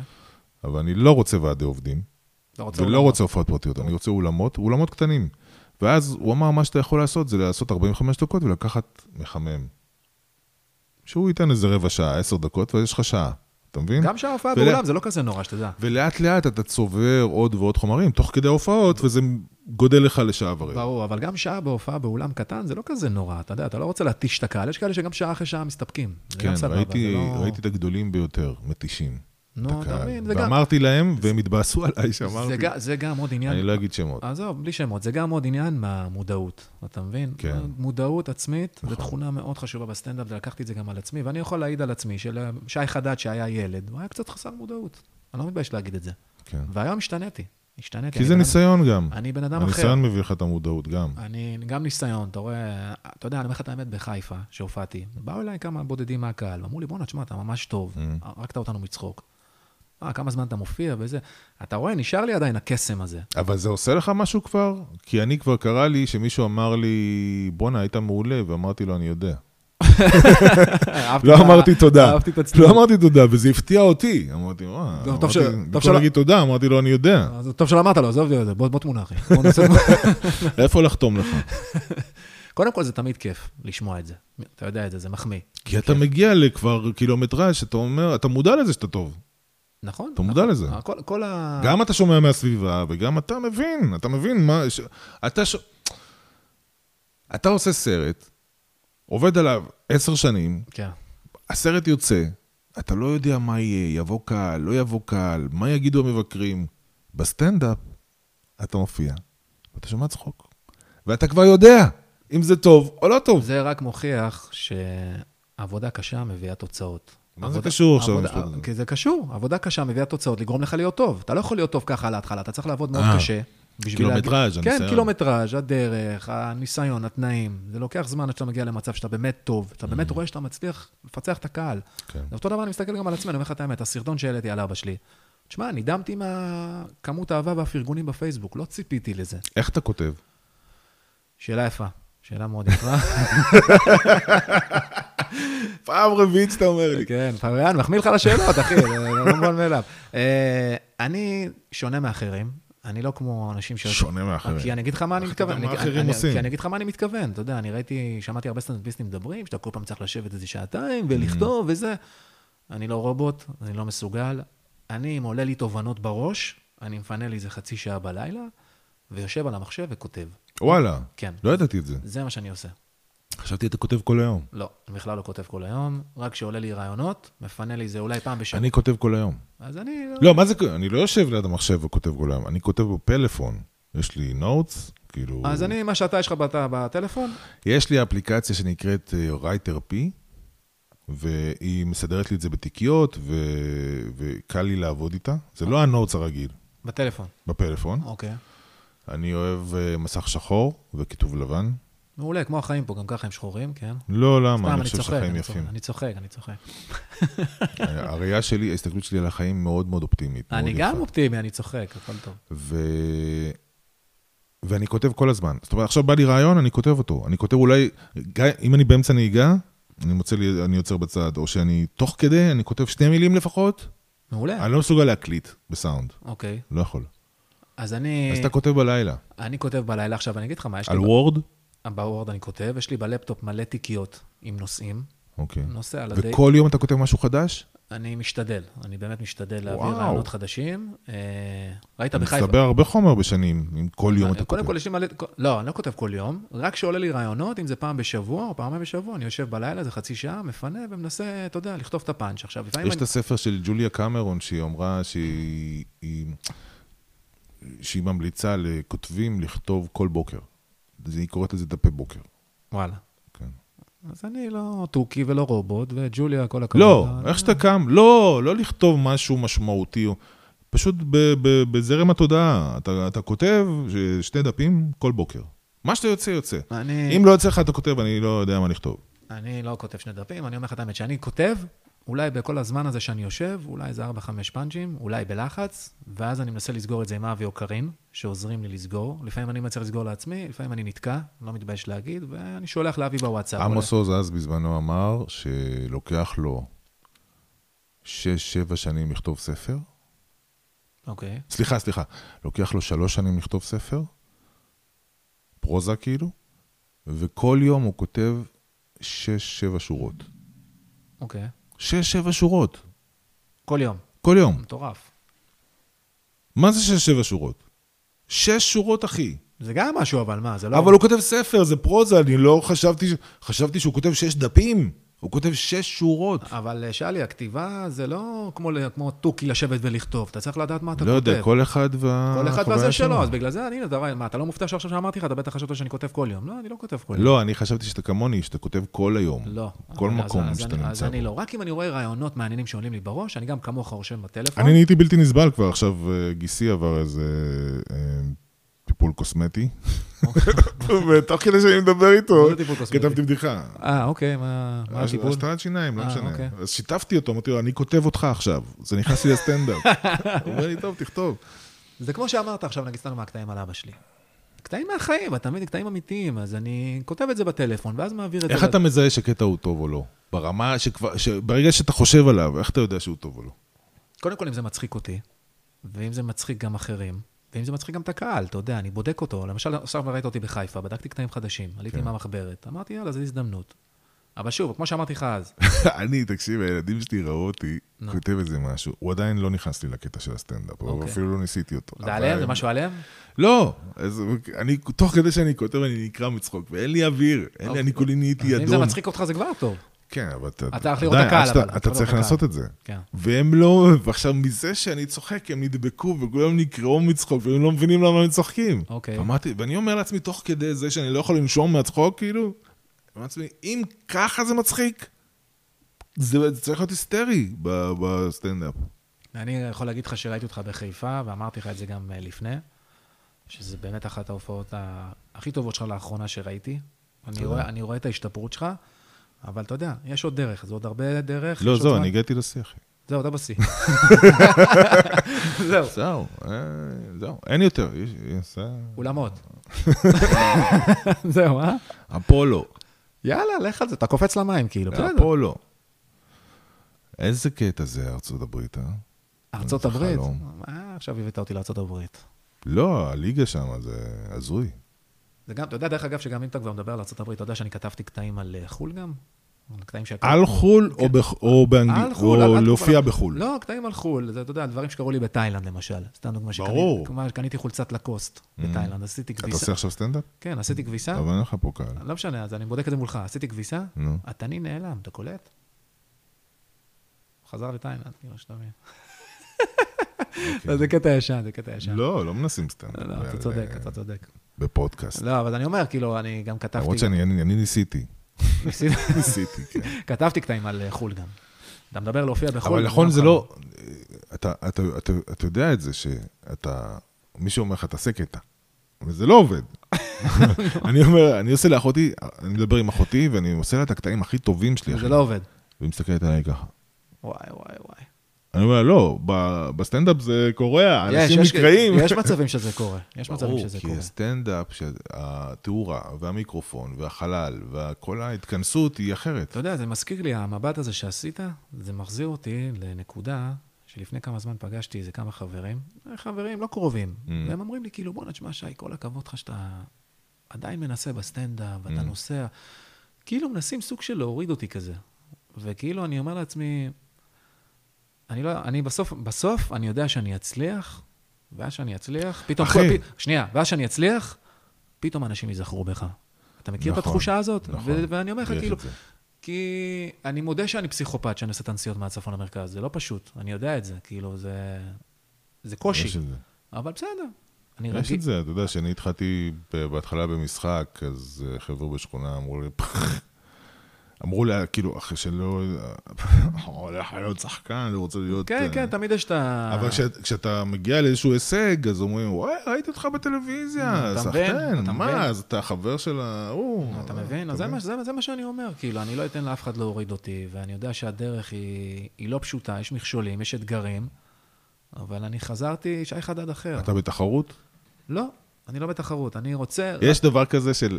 אני מרגיש למשל הרבה פעמים שכאילו... כל אני- החיים זה תחרות לדעתי, אני בלי שום קשר אני לסטנדאפ. מרגיש אבל בסטנדאפ הרבה פעמים נו. של הלו, הלו, יש תור. מה, של הליינאפ? לא של הליינאפ, אלא נכון, אני עושה שלוש שנים, נניח יש מישהו שעושה חמש שנים סטנדאפ, אוקיי. אז מה אתה עכשיו פתאום קופץ למופע מלא? מה, הלו, יש תור, חכה, אתה מבין?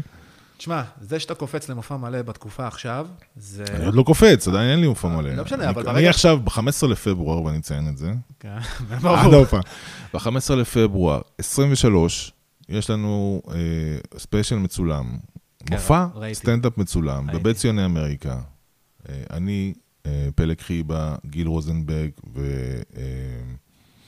ואופיר דהן, ודידי קורקוס מחמם. קודם כל, אני רוצה, דקות. קודם כל אני רוצה לאחל לך. אה, מופע שמונה שעות בלי הפסקה. כן, כאילו, הקהל יושן, הקהל יושן באולם יום לפני. למה, למה? לא. הולך להיות, כל אחד נותן את לא, קודם כל- האמת שאני רוצה כבר בהזדמנות זאת לאחל. והאולם, רגע, והאולם כמעט מלא. אה, באולם יש 200 מקומות, 170 כבר תפוסים, משוריינים, מדהים. ועוד 30 כרטיסים נשארו. ויש לנו עוד שבועיים. קודם. קודם כל, אני בהזדמנות זאת, אני רוצה לאחל לך בהצלחה ולכל המופיעים. המון המון בהצלחה. אה, גם, זה גם סוג של קפיצה למים, אתה יודע, נכון. האתגר הזה לקפוץ לאולם הזה. כי אני לא מופיע בגוגל. הקטעים שהייתי שחקן לא נמצאים ברשת. אם אתה רושם שאלי בן משה בגוגל לא קיים. אז זו ההזדמנות עכשיו להוציא סרטון משם. ועכשיו אני רוצה, אני מקווה, אם הסרטון לא יהיה טוב, אני לא מעלה אותו. אני מאוד ביקורתי לגבי התמונה. קודם כל, אה, להופיע באולם זה, זה כיף מטורף. הפעם האחרונה שהופעתי באולם, זה היה עוד לפני שהפסקתי, הרמתי ביחד עם מני אסייג, אח של שלום, אה, מופעת רמה לילד חולה, Mm. שהוא משותק בכיסא גלגלים. סתם קראתי עליו את הכתבה בעיתון, ואמרתי... ברגע תייג- הרגע תייגת אותו גם. כן. בוא, אמרתי, נלך, אה, נעזור לו. וזה היה, אני זוכר, אז בהיכל תרבות בנהריה. היינו איזה שמונה סטנדאפיסטים, באו גם אז אה, שאולי בדישי וקובי מימון, מצחוק מהעבודה. זה היה מטורף, זה היה מטורף. והייתי בתקופה שלא הייתי משופשף כמו היום, ברמת ואז איך היה היכולת. הביטחון שלך? אני- להופיע לא, מול הביטחון- שמות כאלה. לא. הביטחון שלי היה, תשמע, הייתי בסדר, בסטנדאפ, שמות. בהחלט, שמות גדולים, אה, גם אחלה אנשים. האמת שהסטנדאפ שלי היה סביר, פלוס. אבל היום הסטנדאפ שלי השתדרג. אני רואה את זה, הוא השתנה. אני לא יודע מה היית פעם, אני יודע שהיום אתה כן, טוב, אחי. כן, אני יודע, שיניתי הרבה קטעים. שיניתי הרבה קטעים, שיניתי הרבה מהגישה שלי לתחום. איך היום ההורים שלך מגיבים לסטנדאפ? עדיין הם אומרים... אה, קודם כל, ההורים שלי היום אה, מפרגנים מאוד. עברו השלמה. עברו השלמה, מה מפרגנים מאוד. הטריגר, איך הגיעו להשלמה? הם הבינו שזה מה שאני רוצה לעשות. נגמרו, התייבשו הדמעות כאילו? לא, גם, תשמע, הם ראו שאני גם חדור מטרה. הם Mm. ראו שאני גם מופיע הרבה. והם ראו שאני באמת רוצה את זה. ואני מאמין בחיים שאם אתה רוצה משהו, אתה צריך ללכת עליו עד הסוף, עד שתצליח, עם כל המכשולים, ויש הרבה מכשולים, ומפרגנים לי, והם דוחפים הרבה- אותי. הרבה פעמים אתה צריך גם להראות שאתה כל כך רוצה את זה, כדי שגם האחרים יאמינו. אתה מבין? נכון, נכון. אני... אני מרגיש למשל שאני אני, אני, אני מרגיש שאני עובר תהליך כזה עכשיו עם אשתי. היא לא שומעת את הפודקאסט הזה, אני יכול להגיד. אוקיי. תתחיל- שתתחיל שבהתחלה. היא אומרת לי, מה, זה תחביב, אבל כשהתחלתי קצת להרוויח כסף מזה, אז אה, היא אומרת, כן, אבל מה, כמה כולם, כבר כולם זה?" חושבים שזה תחביב. תראה את שחר חסון. כמה זמן אתה חושב שלקח לו? הבן אדם מופיע כבר קרוב לאיזה 20 ומשהו שנה. יותר. איציק- לילך היה פה, והוא סיפר שהם התחילו תחילת הדרך. 20 ומשהו שנה, אני אומר לך, זה לא 30. 25 שנה. 25 שנה. כן. אותו דבר גם אמירם טובים, מופיע כבר המון שנים, נשוי עם שלושה ילדים. מדהים, מדהים. זה- אני לא זה- יודע איך אני הייתי אם הייתי מתחיל בגיל זה 20. דרך- אחי. זה דרך מטורפת, אתה מבין? עכשיו, יכול להיות ש... כמה חומרים אתה צובר ב-25 שנה? אני בשלוש שנים, אני אומר לך שיש לי 45 דקות. אתה יודע לך כמה חומרים זה ב-20 שנה? מטורף, מטורף. תכפיל פי שבע לפחות. כי כל פעם קורים לך דברים, אתה יודע, אתה רואה כן. דברים, אתה אתה כותב הופך אותם להיות. מכונה.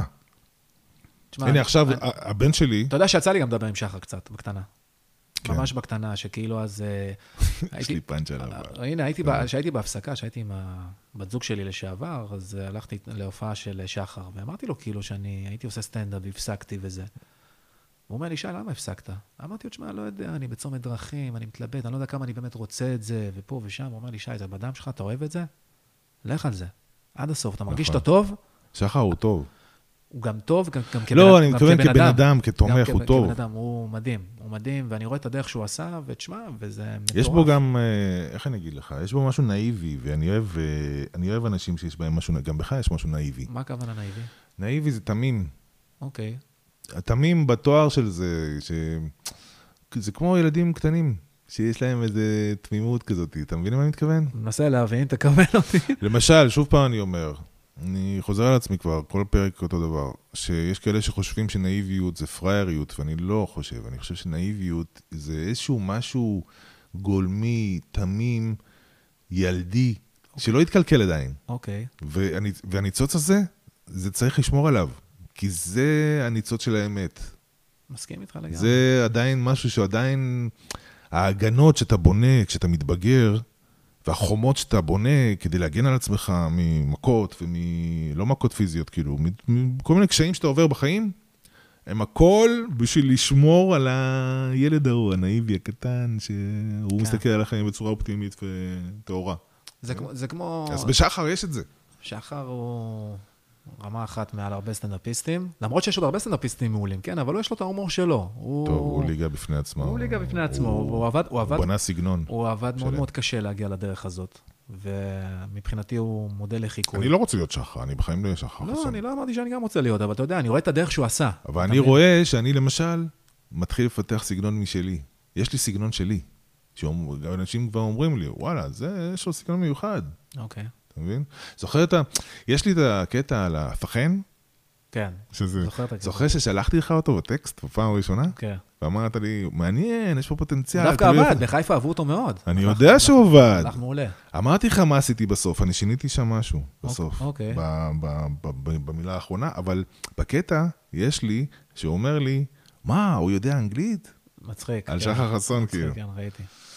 ככה נזכרתי פשוט. טוב, יפה, אז ההורים שלך איתך, ואתם אחים? כמה אחים אתם? יש לי שני אחים. יש לי אח גדול ואח קטן, אני באמצע. מה הם אה, עושים? האח שלי הגדול הוא כלכלן. אה, אחי הקטן הוא שף קונדיטור במלון והם הילטון. באים להופעות שלך, הם ראו אותך? האמת שאחי הקטן פעם אחת בא לראות אותי אה, בפקטורי, זה היה מזמן נראה לי בבמה פתוחה. אה, אחי הגדול לא, לא יצא לו לראות אותי, אבל האמת שהוא פרגן לי. הם מפרגנים אבל? הם בהת- הם בעד? הם מפרגנים. או שהם הם- כמו היו- עברו את התהליך שההורים עברו? הם אה, פחות או יותר גם עברו את התהליך, אבל הם מפרגנים לי, הם יודעים שאני שונה מהם, תראה, הם, הם שניהם עובדים משרה מלאה. Mm. אני עובד חצי משרה, משלב את זה עם הסטנדאפ. אמרתי לך, לקחתי ויתור גדול מאוד בחיים בשביל להצליח. ופה נכנס המשפט שאומר, מי שלא מעז, לא מצליח. ואני מעז. חשבתי שתביא לי איזה חרוז. לא. לא, לא, מי שלא מעז לא מצליח. מי שלא מעז, לא בקריז. הפאוזה מצדיקה למצוא איזה חרוז מצחיק. אני, אני מעז, כי, כי, אתה, כי זה בא לידי ביטוי גם הקטע שאני עושה את הנסיעות, גם שאני בא מהצפון, אתה מבין? אני, אני רוצה מאוד להצליח, אני מאוד רוצה להצליח, ואני, בעיניי, אם אני לא אצליח, זה ייראה כישלון. אני אומר לך את האמת. בגלל זה אני מנסה גם, כמו שאמרתי לך, לעשות את הדרך שאני עושה עם הטלוויזיה, ו... למשל, היה לי עכשיו הזדמנות, לא יודע אם סיפרתי לך, שהיה לי הזדמנות להיות בטלוויזיה בתוכנית של עדי אשכנזי. כן. היה את העונה החדשה לא מזמן, זה היה בתקופה של הקורונה. Mm. היה לי שם שני אודישנים, עברתי את האודישנים, ישבתי מולה בקורסה, שונא את המילה אודישני. לא משנה, התחלתי לדבר ב... על החיי הרווקות שלי. Mm. אתה יודע, כאילו קצת התרגשתי, אתה יודע, היה שם מלא צלמים, מלא מפיקים וזה. ושיחה זרמה וצלחה, והיה לי כיף. ואנשים באו אליי מההפקה ואמרו לי, בוא'נה, תשמע, אתה ממש מצחיק, אתה ממש טוב, איך לא שמענו עליך? וכל כך חיכיתי לרגע הזה, שכאילו יראו אותי בטלוויזיה, לפחות את הכמה דקות הזה, זה חשיפה. וגם ההורים שלי חיכו. ולצערי חתכו אותי מהתוכנית, אין לי מושג למה, הראו אותי איזה שלוש שניות. אבל בסדר, זה עוד חלק מהדרך, הכל טוב. אני למדתי... לא ישבור אותי. לא צריך... כאילו, יש... ברגע שיש פער בציפיות, שם, משם באה האכזבה. נכון. ולכן, צריך להישאר אה, מאוזן. לא עם הרגליים על הקרקע ולא מעופף, צריך להישאר מאוזן. אני זוכר שהייתי שחקן, היו לי ריבועים בבטן אחרי איזושהי תקופה. היו לי עליות וירידות במשקל גם. אוקיי. ועכשיו אתה בירידה, אמרת לי שהורדת קצת. ושיחקתי בסרטים וזה, ובאו אליי, אליי מההפקה, אמרו לי, אתה יודע, שאתה הולך להיות הכוכב הכי גדול בארץ. אוקיי. א', זה הבהיל אותי כששמעתי את זה. ב', לא חשבתי שזה בכלל מציאותי, שזה גם יכול להיות אפשרי, כי ההערכה שלי לעצמי הייתה אחרת. וג' זה לא קרה, זו עובדה שהם לא צדקו, אוקיי. אתה מבין? אבל זה לא משנה, יכולים להגיד לך, אתה על הפנים, ואתה מבזבז לך את הזמן, ואתה, ואתה תהיה הכוכב הכי גדול בעולם, אתה שחר חסון הבא. לא צריך לעוף על הדברים הכי טובים, ולא צריך ליפול על הדברים הכי רעים. יש לך את הדרך שלך. עכשיו, מה שאני אומר לך, אני לא אומר לך, אני אומר לעצמי, כאילו. אבל דרכך אני מדבר לעצמי, שאלי, תקשיב. אוקיי. יש לך את הדרך שלך, אל תקשיב לרעשים, תשמור על הדרך שלך, תעבור את המסלול שלך, בסוף אתה תגיע. נכון. אתה יודע, בהזדמנות זאת, האם כבר אתה כבר דיברת על זה, כל אחד והדרך שלו, האמת שלא מזמן קרה לי, מה זה לא מזמן, אתה יודע, לפני שנה, שנתיים, קרה לי איזה קטע שחיממתי את אה, שגיא פרידמן במקום שהוא כבר לא קיים, בקמפאי בכפר סבא. הייתי שם. יצא לך להיות? ופגשתי שם את, אה, את ניצן, שהוא בחור מקסים, ניצן מי? ניצן אה, גינזברג, שהוא הבעלים של פורטל סטנדאפיסט, שהוא בנה אתר, אני לא יודע אם יצא לך לראות את האתר הזה. בטח. אתר מדהים, יצא לי לפרסם שם גם, אתה- התכתבתי עם ניצן.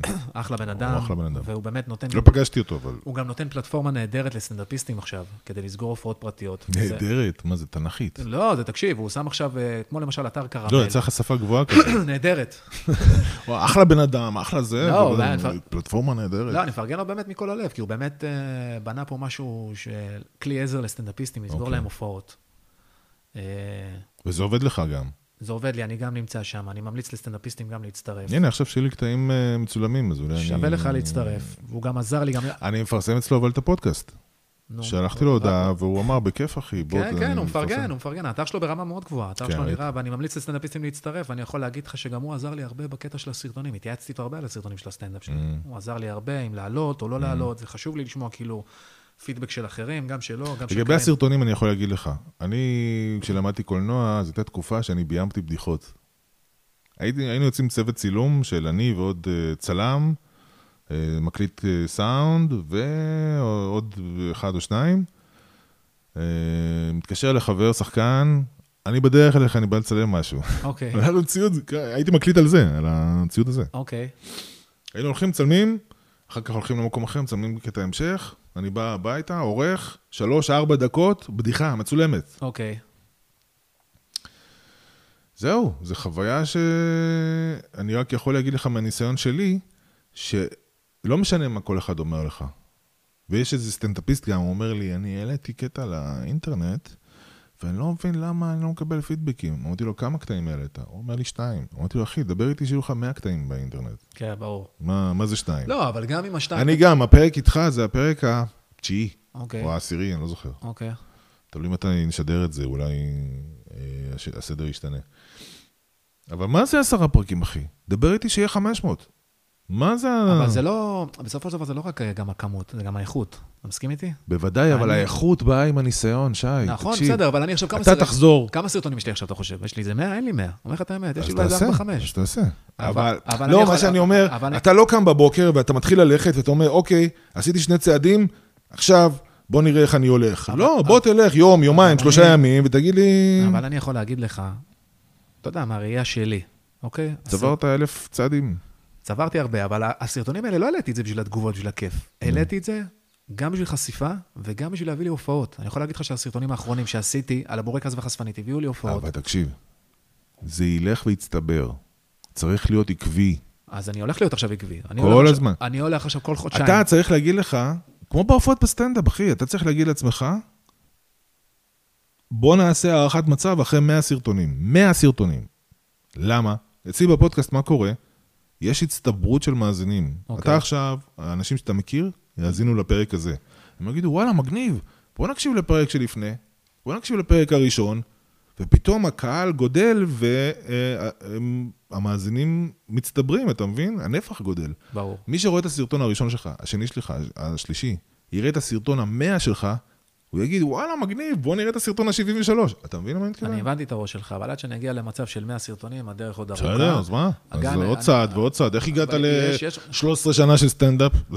עם ההפסקה, אבל. עם ההפסקה, כן, אבל איך? זה עוד צעד, ועוד צעד. יש דרך, יש דרך. אני בשוק מזה שאני שלוש שנים, אבל למרות שזה נשמע לי קצת, לי היום, אבל עדיין, זה שלוש שנים, אחי. אני שלוש שנים עושה סטנדאפ, אני נוסע שלוש פעמים בשבוע. קודם כל זה לפה, מדהים. זה- לשם, זה וזהו, מראה- עושה סטנדאפ. גם אמרתי לך את זה, שזה מראה על הרצינות שלך, וזה לא מובן מאליו. אבל אם כבר דיברנו על הקטע של הסרטונים לגביך, אם אתה באמת רוצה טיפ ממני לצאת להופעות מלאות, נו. אתה חייב שיהיו לך גם סרטונים טובים, יש לי רעיון, מה אני הולך לביים. אוקיי? קודם כל, אתה יודע, אני כותב את הפיצ'ר שלי. מה אתה כותב? אני כותב את הפיצ'ר שלי כבר אה, איזה שלוש שנים. זה סרט קולנוע באורח מלא שאני הולך לביים. אוקיי. יש לי דמעות בעיניים, כי אני, זה, כל פעם זה נראה לי מתקרב ומתרחק. ועכשיו עם המופע הזה שבבית אמריקה, זה גם, אני כל כך מתעסק בזה, ובפודקאסט, שזה מרחיק אותי מהכתיבה, כי יש לי שם עוד דברים שאני צריך לשנות ולערוך. אבל יש לי רעיונות לעוד דברים שאני רוצה לביים. אני מדבר על קולנוע. אוקיי. ואז מהחשיבה הזאת, אני בא ל, אה, למשל לביים את עצמי, נותן פאנץ'. אוקיי. מעניין. אתה מבין? ואני רואה את זה ויזואלית, איך זה קורה. אתה מבין? כן. אז אני, אני גם לא צריך צוות בשביל זה, אני יודע, אני יודע איפה אני רוצה להעמיד את המצלמה, איך אני עושה... אה, מאיפה השוט הראשון, איפה השוט השני, תיאוריית העריכה, כן. אייזנשטיין, עניינים, מסודר. פוטיומקין. מסודר. אני מכניס פה את כל מה שלמדתי ב-20 שנה באומנויות. אה, אז, אבל אין צורך להאיץ. מה שהכי חשוב, שקודם כל יהיו לי קטעים, שיהיה לי חומר, אחי. אני, זוכר מה אמרתי לך? כדי להעלות קטעים, סרטונים ביוטיוב, כן. מה, מה המטרה שלהם? אתה צריך לשווק משהו, מה אתה משווק? את ההופעה שלך, ואין לי ברור. הופעה עדיין, אז מה יש לי להתחיל לשווק? אני מסכים איתך, אתה צודק. כשתהיה לך הופעה, תעשה הכל. ואנשים כרגע יבואו... יש לי- יש לי הופעה, אבל לא, הופעה ל... הופעה טובה. ו- לא, יש לך הופעה טובה, אבל אני מדבר על הופעה מלאה, שעה אוקיי, ורבע, אוקיי. אולמות. אוקיי. אוקיי? וברגע שיש לך שעה ורבע, אחי, אתה מלך העולם. מלך העולם, אתה לא צריך שום מועדון, אתה לא צריך שום מפיק. לא צריך, יש קהל שרוצה אותך. אני יכול להגיד לך, אני הבנתי את הראש שלך, אני יכול להגיד לך שאני לא יודע אם כרגע אני מכוון לשעה ורבע, כי אני כן מכוון לעשות באולמות חצי-חצי עם קארין, שהיא השותפה שלי בדרך. בוא נעשה חצי-חצי. אני ואתה, בוא נעשה חצי-חצי. חצי-חצי, נעשה בהמשך, אין לי בעיה, בכיף, אתה יודע, אבל אני... בסופו של דבר, השאיפה שלי זה גם לעשות איתה. זה יהיה חצי-חצי, כי אנחנו חברים מאוד מאוד טובים. היא החברה הכי טובה שלי בתחום. היא כמו אחות שלי. אחות גדולה, אנחנו מתייעצים על הרבה דברים, מדברים הרבה פעמים ביום. היא עזרה לי הרבה בטיפים ובפאנצ'ים. אה, וזה לא מובן מאליו, כי אבל אתה תש... איך, איך אתה תשווק הופעת חצי-חצי? אנחנו נשווק, נגיע לגשר, נחצה אותו, יהיה בסדר, אני לא... סטנדאפ עושים לבד, אחי. לא עושים בזוגות, ולא עושים... אני יכול לעשות לבד. אתה יכול לעשות חצי-חצי כדי להתקרב למופע המלא. אני יכול לעשות, אבל אני יכול לעשות לבד גם, אבל אה, זה, נגיע לגשר, נחצה אותו, דרך עוד ארוכה. גרייניק ואלתרמן, אלי ומריאנו, זה לא סטנדאפ. זה מופע בידור. בסדר. שזה לא רע. מה, יש פה מופע- מופעי בידור מעולים, אני מדהימים. אני, אני חושב שסטנדאפ של אה, בחור ובחורה, שכל סטנדאפ זה לבד. אני, בסדר, זה דעתך, אז פה אני גם לא מסכים דעתי. איתך. פה אני גם לא מסכים איתך, כמו שאתה לא הסכמת איתי תן בכמה דוגמה דברים. לזוגות של סטנדאפ, שעושים סטנדאפ בזוג. לא ביחד עולים על הבמה, כל אחד עולה נותן את הסט שלו. זה הכוונה שלי. לא, אני מתכוון, אוקיי, אבל כשאתה- משווק מופע, אתה משווק מופע סטנדאפ של אחד. אז סבבה, אז אני חושב שדבר כזה, שכל אחד עולה נותן את הסט שלו, אני לא יודע אם זה יקרה, כן? בוא נראה, זה השאיפה, אבל אם זה יקרה, כל אחד עולה נותן את הסט שלו, זה גם משהו שמעניין את הקהל. יש קהלים שלפעמים גם... ברור. יש קהלים שלפעמים לא אוהבים לראות את אותו אחד כל הזמן. הם רוצים לגוון. למה? אם הוא טוב. אם הוא טוב, סבבה, אבל אם הוא משעמם כבר, אז אפשר גם לגוון, אתה מסכים איתי? אז ככה זה. כל אחד עולה נותן את הסט שלו, אבל שוב, זה הראייה שלי, אתה יודע, אני לא יודע, יקרה, לא יקרה. זה הכיוון. בוא נראה מה יהיה. אני יכול להגיד לך שגם למשל סתם קרין תופיע לבד, אז אני אעלה מופע פותח, או ההפך, או חצי-חצי, אני לא יודע מה יהיה, אבל אוקיי. זה הכיוון. האמת שרציתי לספר לך עוד שני סיפורים ששכחתי להגיד יאללה, לך. חופשי, אחי. סיפור ראשון, האמת שהסטנדאפ, יש פה גם הרבה קצת אגו בתחום הזה לסטנדאפיסטים. אני לא אנקוב בשמות, אבל אתה בטוח אה, מכיר את זה. תן, אתה תסביר. אני לא יודע אם אני- מצליח להבין למה שאתה מתכוון. יכול להגיד שאני שלמ- מתכוון. אני יכול להגיד שלמשל, סתם דוגמא, מהתקופה גם שחזרתי רעב אה, להופיע, אז אה, פניתי לכמה סטנדאפיסטים לנסות לפתוח להם מופע חימום. אוקיי. שמות, אני מדבר איתך. שוב, לא נוקב בשמות, וחלק ענו, החלק הרוב לא ענו, סיננו. אה, ואני יכול להגיד לך שהיה איזה סטנדאפיסט אחד שבתקופה של הקאמל, הוא בא במיוחד לראות את שי חדד. אמ, הוא ענה לי, והוא אמר, אני אבוא לראות. וכשהוא ירד במדרגות, אמ, המופיעים אה, נדהמו. שאלו אותו, מה אתה עושה? הוא אמר להם, באתי לראות את שי חדד בבמה פתוחה. אמ. עזוב שהוא לא לוקח מחמם, בסופו של דבר, אבל עצם העובדה שהוא פינה מזמנו ובא לראות אותי, זה לא מובן מאליו. מה רצית להגיד בזה, אבל? שקשור לאגו. שהוא ויתר על האגו שלו? כן, שהוא בן אדם, אה, שהוא בן אוקיי. אדם בלי אגו. אז זה משהו אנשים- חיובי. שאנשים כאלה, כן, אני מאוד אוהב ומעריך את זה, וזה לא מובן מאליו. זה כמו שאני עכשיו... ואם הוא לא היה בא, מה היית חושב עליו? אם הוא לא היה בא, סבבה. או שהוא היה מסנן אותך, מה לא, היית אם חושב הוא היה? מסנן, אז זה משהו אחר, לפחות הוא ענה לי. מה היית חושב על זה, אבל? שזה כאילו לא, לא מכבד בעיניי, לא לעניין. כי אני יודע שאם נגיד עכשיו אני אהיה שם גדול עוד כמה שנים, ויפנה אליי כן, אתה סטנדאפיסט, מודע לזה. יפנה אליי סטנדאפיסט צעיר, שיגיד לי, תשמע, אתה רוצה מחמם אולי? אתה רוצה אני אבוא לפתוח את ההופעה? אתה יודע מה, אני, אני אתן לו את, ה, את ההזדמנות לבוא לראות אותו. כן. אני אפנה לו, כי אני יודע מה אני עברתי, איזה דרך אני עברתי, אתה מבין? Mm. אני מסתכל על זה לאחור. עכשיו, לא שאני אומר שכולם חייבים לקחת מחממים, אבל לפחות את, את, תענה את היחס, אתה מבין? עכשיו, היה עוד סטנדאפיסט, ששוב, אני לא אנקוב בשמות, אני זוכר שגם כשחזרתי להופיע, נסעתי מהקריות להופיע בשדרות, Mm. ברכבת, חזרתי באיזה שלוש בלילה, הלכתי איתו שתי הופעות להופיע איתו, אתה יודע מה הוא אמר לי בסוף ההופעה? הוא אומר לי, שי, אתה לא מספיק טוב אה, לפתוח את ההופעה כדי להיות מחמם. ככה, במילים האלה. ואמרתי לו, בסדר, אין בעיה. וזה אחרי, וזה היה עוד לפני שעבדתי קשה כדי להשתפשף ולהשתפר. נפגעתי קצת, אני לא אשקר, אבל בכית? זה... לא, לא בכיתי, אבל... צוחק. לא, לא בכיתי, אבל אה, זה דרבן אותי לעבוד קשה כדי להצליח. וזהו. אז זה הסיפורים שאתה רואה בסטנדאפ, בדרך. לא סופרים את הלואים, אחי. נכון, הכל טוב, הכל בסדר. מאחוריי כבר, המשכתי הלאה. לא סופרים את הלואים. יש uh, כאלה שנבנים מזה שהם מורידים אותך.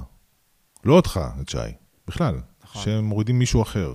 הם נבנים מזה, זה מעלה להם את הביטחון העצמי, ולא בצדק. אין להם... ובסדר, זה אצלם. אני לא, אתה- אני לא נותן לזה להתרגש, אני לא מתרגש מזה, ואני ממשיך לעבוד קשה, ובסופו של דבר, אני יודע שאני אשיג את המטרה שלי. קח קצת זמן, זה הרבה זמן, זה הרבה עבודה קשה, הרבה אמונה, הרבה התמדה, אני גם כל בוקר אני קם מתפלל גם. אוקיי. אה, ואני יודע שבסוף, אני הגעתי לרמה הזאת של הסטנדאפ שלי עכשיו, בעבודה קשה. אני יודע שהשתפרתי, אני יודע שיש לי עוד לאן להשתפר ולשאוף, אבל זה שייך אחד עד אחר, זה לא שייך אחד איך, אחר. איך אתה מרגיש לגבי הפודקאסט? קודם כל, אחלה אולפן עם הספרים מאחוריך. זה ספרים שקראתי. באמת, קראת את כולם? כן. יכול לפתוח פה ספרייה, להשאיל אה, ספרים. יש. לי עוד אה, ספרים במ- במשרד, אחי. אני חושב שהאמת שהדבר הזה שבנית פה, זה מדהים בעיניי שכל אחד בא ומספר את הסיפור שלו. איזה מעניין. לכל אחד יש לו את הסיפור איזה שלו. כיף לשמוע את הסיפורים כל אחד, של אנשים. כל אחד יש לו את הסיפור שלו. ויש רגעים בשיחה שאנחנו עפים. אנחנו מודעים לזה שאנחנו מקליטים, אבל היו פה רגעים שעפנו, שלא שמנו לב שאנחנו עכשיו עם אוזניות ומקליטים. נכון, מסכים איתך. יש איזה קסם, נכון? וזה לא מובן מאליו. אני תמיד רציתי לבוא להתארח באיזה פודקאסט ולשתף על הדרך שלי, ואתה יודע, אני שומע גם סטנדאפיסטים אחרים. תשמע את הפרק הזה בעוד עשר שנים. יאללה. איזה... בוא נראה איפה אני- נוסטלגיה. בוא נראה איפה אני אהיה, נראה מה יהיה. במופעים של פתח תקווה שם. נראה איפה אתה תהיה. איפה כל אחד יהיה. יהיה בסדר, יהיה בסדר. החיים עוברים, אחי. אז בגלל זה אני אומר, בגלל שהחיים עוברים, צריך להספיק. צריך להספיק ותחיה את החיים, תעשה מה שאתה אוהב. כמה שזה קשה, Mm, והחיים לא קלים פה במדינה, אתה יודע, החיים פה יקרים, mm.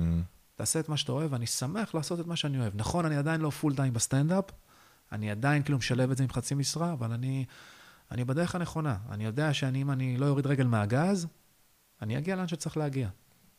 יאללה, אחי, היה כיף. גם לי. סיימנו, לא? מאוד. לא יודע, תגיד לי אתה, אני נהניתי. נהניתי גם. יאללה, תודה רבה. אנגז'ה. אתה יודע מה זה אנגז'ה? מה זה אנגז'ה? בצרפתית זה שמחזיקים ידיים שלובות, זה אנגז'ה. אנגז'ה. אז היה, יש לי חבר מאוד מאוד טוב, שנים לא ראיתי אותו, הוא יבוא להופעה בבית ציוני אמריקה, ואני מת לראות אותו. אוקיי. וזה קטע, כי הוא אמר לי, אה, התקשרתי להזמין אותו, אז הוא אמר לי, איזה קטע, אני בדיוק חשבתי עליך שבוע שעבר. מה אתה אני אומר? מת לראות אותך. כן, הוא נשוי עם ילדים. אז היית אומר לו, what the fuck, אחי. כן, what the fuck, what the fuck. ולמה סיפרתי את זה? אה, שאז שהיינו חברים טובים לפני שנים, אז על כל דבר נתפס לנו המילה אנגז'ה. אז, אז בשבילנו אנגז'ה היה במקום סבבה? אחי, אתה בא לצאת היום בערב, נלך איזה, ההוא פתח פאב וזה? אנגז'ה. אז זה הפך להיות uh, מין מטבע לשון. אז uh, היה אנגז'ה, אחי. יפה, היה באמת אנגז'ה.